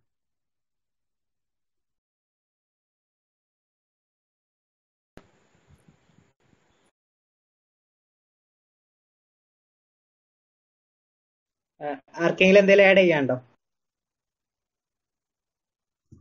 ഒരു ചോദ്യം ചോദിച്ചോട്ടെ? ഓക്കെ പെട്ടെന്നൊന്ന് ചോദിച്ച. പെട്ടെന്ന്. എനിക്കുള്ള സംശയം. ഡാർവിനിയൻ എവല്യൂഷൻ സയന്റിഫിക് ആണോ? അതാണ് ആണെങ്കിൽ മതങ്ങളും ഡാർവിനിയൻ എവല്യൂഷനായിട്ട് പാരലൽ ആയിട്ടാണോ സഞ്ചരിക്കുന്നത്? കൺവർജന്റ് ആണോ അതോ ഡൈവർജന്റ് ആണോ? ആ ഇതിൽ നമ്മൾ നേരത്തെ വിശദീകരിച്ച് കഴിഞ്ഞ ഒരു കാര്യമായിരുന്നു എവല്യൂഷൻ എന്നുള്ളത്. വേണമെങ്കിൽ നമുക്ക് പിന്നെ അത് ഒരു കൺക്ലൂസീവ് ആയുള്ള ഡിസ്കഷൻ അതിന്റെ അപ്പുറത്തേക്ക് അതിന്റെ വിവിധ തലങ്ങൾ എവിടെയൊക്കെയാണ് ഈ പ്രശ്നങ്ങൾ വരുന്നത് എന്നുള്ളതും അത് അതിന്റെ കാര്യങ്ങളൊക്കെ നമുക്ക് വേണമെങ്കിൽ മറ്റൊരു വിശദമായ ചർച്ച ആവാവുന്നതാണ് നമ്മൾ അതിന്റെ ഒരു പിന്നെ ജസ്റ്റ് ഒരു ഒരു സമ്മറി നമ്മൾ നേരത്തെ പറഞ്ഞിരുന്നു. അതുപോലെ തന്നെ മീന ഡോക്ടറും നേരത്തെ പറഞ്ഞിരുന്നു അതുമായിട്ട് ബന്ധപ്പെട്ട്. അപ്പോ എനിക്ക് തോന്നുന്നത് ഈ ഒരു ചർച്ചയുടെ അവസാനം വീണ്ടും അത് ആവർത്തിക്കേണ്ടതില്ല എന്നാണ് എവല്യൂഷൻ എന്ന് പറയുന്നത്. ഒരു തലമുറയിൽ നിന്ന് അടുത്ത തലമുറയിലേക്ക് ഉണ്ടാകുമ്പോൾ വരുന്ന മാറ്റങ്ങൾക്കാണ് നമ്മൾ ബയോളജിക്കൽ എവല്യൂഷൻ എന്ന് പറയുന്നത്. അപ്പൊ അങ്ങനെ ഏതെങ്കിലും തരത്തിലുള്ള ഒരു മാറ്റം ഉണ്ടാവുക ഒരു ജീവി അടുത്ത ജീവി അടുത്ത തലമുറ ആകുമ്പോഴേക്ക് അതിൽ ചെറിയ എന്തെങ്കിലും മാറ്റം ഉണ്ടാവുക എന്നുള്ളതൊന്നും ഞാൻ അറിഞ്ഞെടുത്തോളം ഒരു മതത്തിനും അത് അതിലൊരു പ്രശ്നം ഉള്ളതായിട്ടൊന്നും ഞാൻ അറിഞ്ഞിട്ടില്ല. എന്നാൽ അതേ സമയത്ത് പിന്നെ ആ മാറ്റത്തെ വിപുലീകരിച്ചുകൊണ്ട് അതിനെക്കുറിച്ച് പിന്നെ ഹിസ്റ്റോറിക്കലായി കൂടി വിശദീകരിച്ചുകൊണ്ട് ഉണ്ടാക്കിയ ഒരു തിയറിയാണ് ഡാർവിൻ എവല്യൂഷൻ എന്ന് പറയുന്നത് ഡാർവിന്റെ തിയറി. അപ്പൊ അത് ഒരുപാട് കൺവിൻസിങ് ആണ് എന്നുള്ളതാണ് അതിൽ ഏറ്റവും പ്രധാനപ്പെട്ട ഒരു കാര്യം. അതിങ്ങനെ ഇങ്ങനെ ആ ഒരു ചരിത്രം ആ ഒരു കഥയായി ഇങ്ങനെ വരുമ്പോൾ അത് ഒരു ആസ്വദിച്ച് നമുക്ക് മനസ്സിലാക്കാൻ പറ്റുന്ന ഒരു കാര്യമാണ് എന്നുള്ളത് കൊണ്ട് തന്നെ അതിന് നല്ല പോപ്പുലാരിറ്റി കിട്ടിയിട്ടുണ്ട്. എന്നാൽ ആ ഡാർവീനിയൻ എവല്യൂഷൻ അതിന് ഒരുപാട് തരത്തിലുള്ള പിന്നെ ഒബ്ജക്ഷൻസ് വന്നിട്ടുണ്ട്. ഡാർവീനിയൻ എവല്യൂഷൻ ശരിയാവണമെന്ന് എങ്കിൽ ഇന്ന ഇന്ന കാര്യങ്ങൾ പിന്നെ തെളിയിക്കപ്പെടണം ഭാവിയിൽ. എങ്കിൽ മാത്രമേ എന്റെ ഈ തിയറി ശരിയാവുള്ളൂ എന്ന് ഡാർവിൻ പറഞ്ഞ പല കാര്യങ്ങളും ഇന്നും തെളിയിക്കപ്പെടാതെ കിടക്കുന്നുണ്ട്. അപ്പൊ അത്തരം ഒരുപാട് വിഷയങ്ങളുണ്ട്. അപ്പൊ ഡാർവീനിയൻ എവല്യൂഷൻ എന്നുള്ളതിന് നമുക്ക് ഒരുപാട് തരത്തിൽ അതിന് അത് ആ വിഷയത്തിൽ മാത്രം നൂറുകണക്കിന് ഗ്രന്ഥങ്ങൾ രചിക്കപ്പെട്ട ഒരു കാര്യമായതുകൊണ്ട് തന്നെ ഈ ഒരു അഞ്ചു മിനിറ്റ് കൊണ്ട് അത് പറഞ്ഞു തീർക്കാൻ കഴിയില്ല എന്നുള്ളത് കൊണ്ടാണ് അങ്ങനെ ചുരുക്കി പറയാൻ ശ്രമിക്കുന്നത്. അപ്പൊ അത് പിന്നെ എന്താണ് അതൊരു ചർച്ചയിലുള്ള കാര്യമാണ്. അപ്പൊ ആ ഡാർവീനിയൻ എവല്യൂഷനിൽ തന്നെ ഒരു മനുഷ്യൻ ആ രൂപത്തിൽ മറ്റ് ജീവികളിൽ നിന്ന് വ്യത്യസ്തനായി മനുഷ്യന് പിന്നെ ഒരു പ്രത്യേകമായ അസ്തിത്വവും അതുപോലെ തന്നെ വ്യക്തിത്വവും അതുപോലെ തന്നെ ചിന്താശേഷിയും വിവേകശക്തിയും എല്ലാം ഉള്ളത് കൊണ്ട് തന്നെ മനുഷ്യന്റെ സൃഷ്ടിപ്പ് ഒരു പ്രത്യേക സൃഷ്ടിപ്പാണ് എന്ന് വളരെ കൃത്യമായി കൊണ്ട് ക്രിസ്ത്യാനിറ്റിയും അതുപോലെ തന്നെ ഇസ്ലാമും അതുപോലുള്ള സെമിറ്റിക് മതങ്ങളെല്ലാം പിന്നെ അർത്ഥശങ്കയ്ക്ക് ഇടയില്ലാത്ത വിധം പറയുന്നു എന്നുള്ളതാണ് അവിടെയുള്ള ആ ഒരു തിയറിയുമായിട്ടാണ് പലപ്പോഴും അത് ഏറ്റുമുട്ടുന്നത്. അതല്ലാതെ എവല്യൂഷൻ എന്ന് പറയുന്ന അടുത്ത തലമുറയിലേക്ക് പോകുമ്പോൾ മാറ്റങ്ങൾ വരും എന്നുള്ള ഒരു ഒരു ഒരു സയൻസിന് അല്ല അവിടെ എതിരായി നിൽക്കുന്നത് എന്നുള്ളതാണ്. ആ തിയറിയുമായി ബന്ധപ്പെട്ടുകൊണ്ടാണ് പിന്നെ പലപ്പോഴായി ഒരു ഒരു അവ്യക്തത നിലനിൽക്കുന്നുണ്ടെങ്കിൽ തന്നെ അവിടെ ഉള്ളത് എന്നുള്ളതാണ്. അപ്പൊ അത് നമുക്ക് വേണമെങ്കിൽ വളരെ വിശദമായി മറ്റ് അവസരങ്ങളിൽ അതും അതുമായി ബന്ധപ്പെട്ടുകൊണ്ട് റിസർച്ച് നടത്തുന്ന ആളുകളെ തന്നെ പങ്കെടുപ്പിച്ചുകൊണ്ട് നടത്താം എന്നാണ് തോന്നുന്നത്. മറ്റു കാര്യങ്ങളില്ലെങ്കിൽ നമുക്ക് ഇന്നത്തെ ഈ ഒരു ചർച്ച അവസാനിപ്പിക്കാം. നമ്മൾ പറഞ്ഞതുപോലെ പല വിഷയങ്ങളും നമ്മൾ പിന്നെ ജസ്റ്റ് തൊട്ടു പോകുന്നത് അത് വിശദമായി ചർച്ച ചെയ്യേണ്ടതായത് കൊണ്ടാണ് അപ്പൊ അത്തരം ചർച്ചകൾ ഓരോ ദിവസമായി നമുക്ക് നടത്താം. അത് വല്ലാതെ നീണ്ടുപോയി മണിക്കൂറുകൾ നീണ്ട ചർച്ച ചർച്ചയാകുന്നതിനപ്പുറത്ത് കുറച്ച് വളരെ ചെറിയ സമയത്തിനുള്ളിൽ ഒരുപാട് കാര്യങ്ങൾ നമുക്ക് ചർച്ച ചെയ്യുന്ന ആണ് നല്ലത് എന്നാണ് എനിക്ക് തോന്നുന്നത്. ആ നിലക്കാണ് നമ്മൾ വിചാരിക്കുന്നത്. ഒരു ഒന്ന് ഒന്നര മണിക്കൂർ ഒരു ചർച്ച ഒരു ദിവസം എന്നുള്ള രൂപത്തിൽ നമുക്ക് മുന്നോട്ട് പോകാം. ഓക്കെ. ബാക്കി ആർക്കും ആഡ് ചെയ്യാനില്ലെങ്കിൽ നമുക്ക് അവസാനിപ്പിക്കാം. സത്യം സത്യത്തോടുള്ള പ്രതിബദ്ധതയാകട്ടെ നമ്മളെ നയിക്കുന്നത്. പിന്നെ അന്വേഷണാത്മകത ആ രൂപത്തിലാകട്ടെ. അതിനപ്പുറത്തേക്കുള്ള മുൻധാരണകൾ വെച്ചുകൊണ്ടുള്ള ചിന്തകളും പഠനങ്ങളും നമ്മൾ ഒഴിവാക്കാൻ ശ്രമിക്കുക എന്ന് മാത്രം പറഞ്ഞുകൊണ്ട് മോഡറേറ്ററുടെ അവസാന മോഡറേറ്ററുടെ അനുവാദത്തോടു കൂടിയൊരു റൂം എൻഡ് ചെയ്യാണ്. അസ്സാം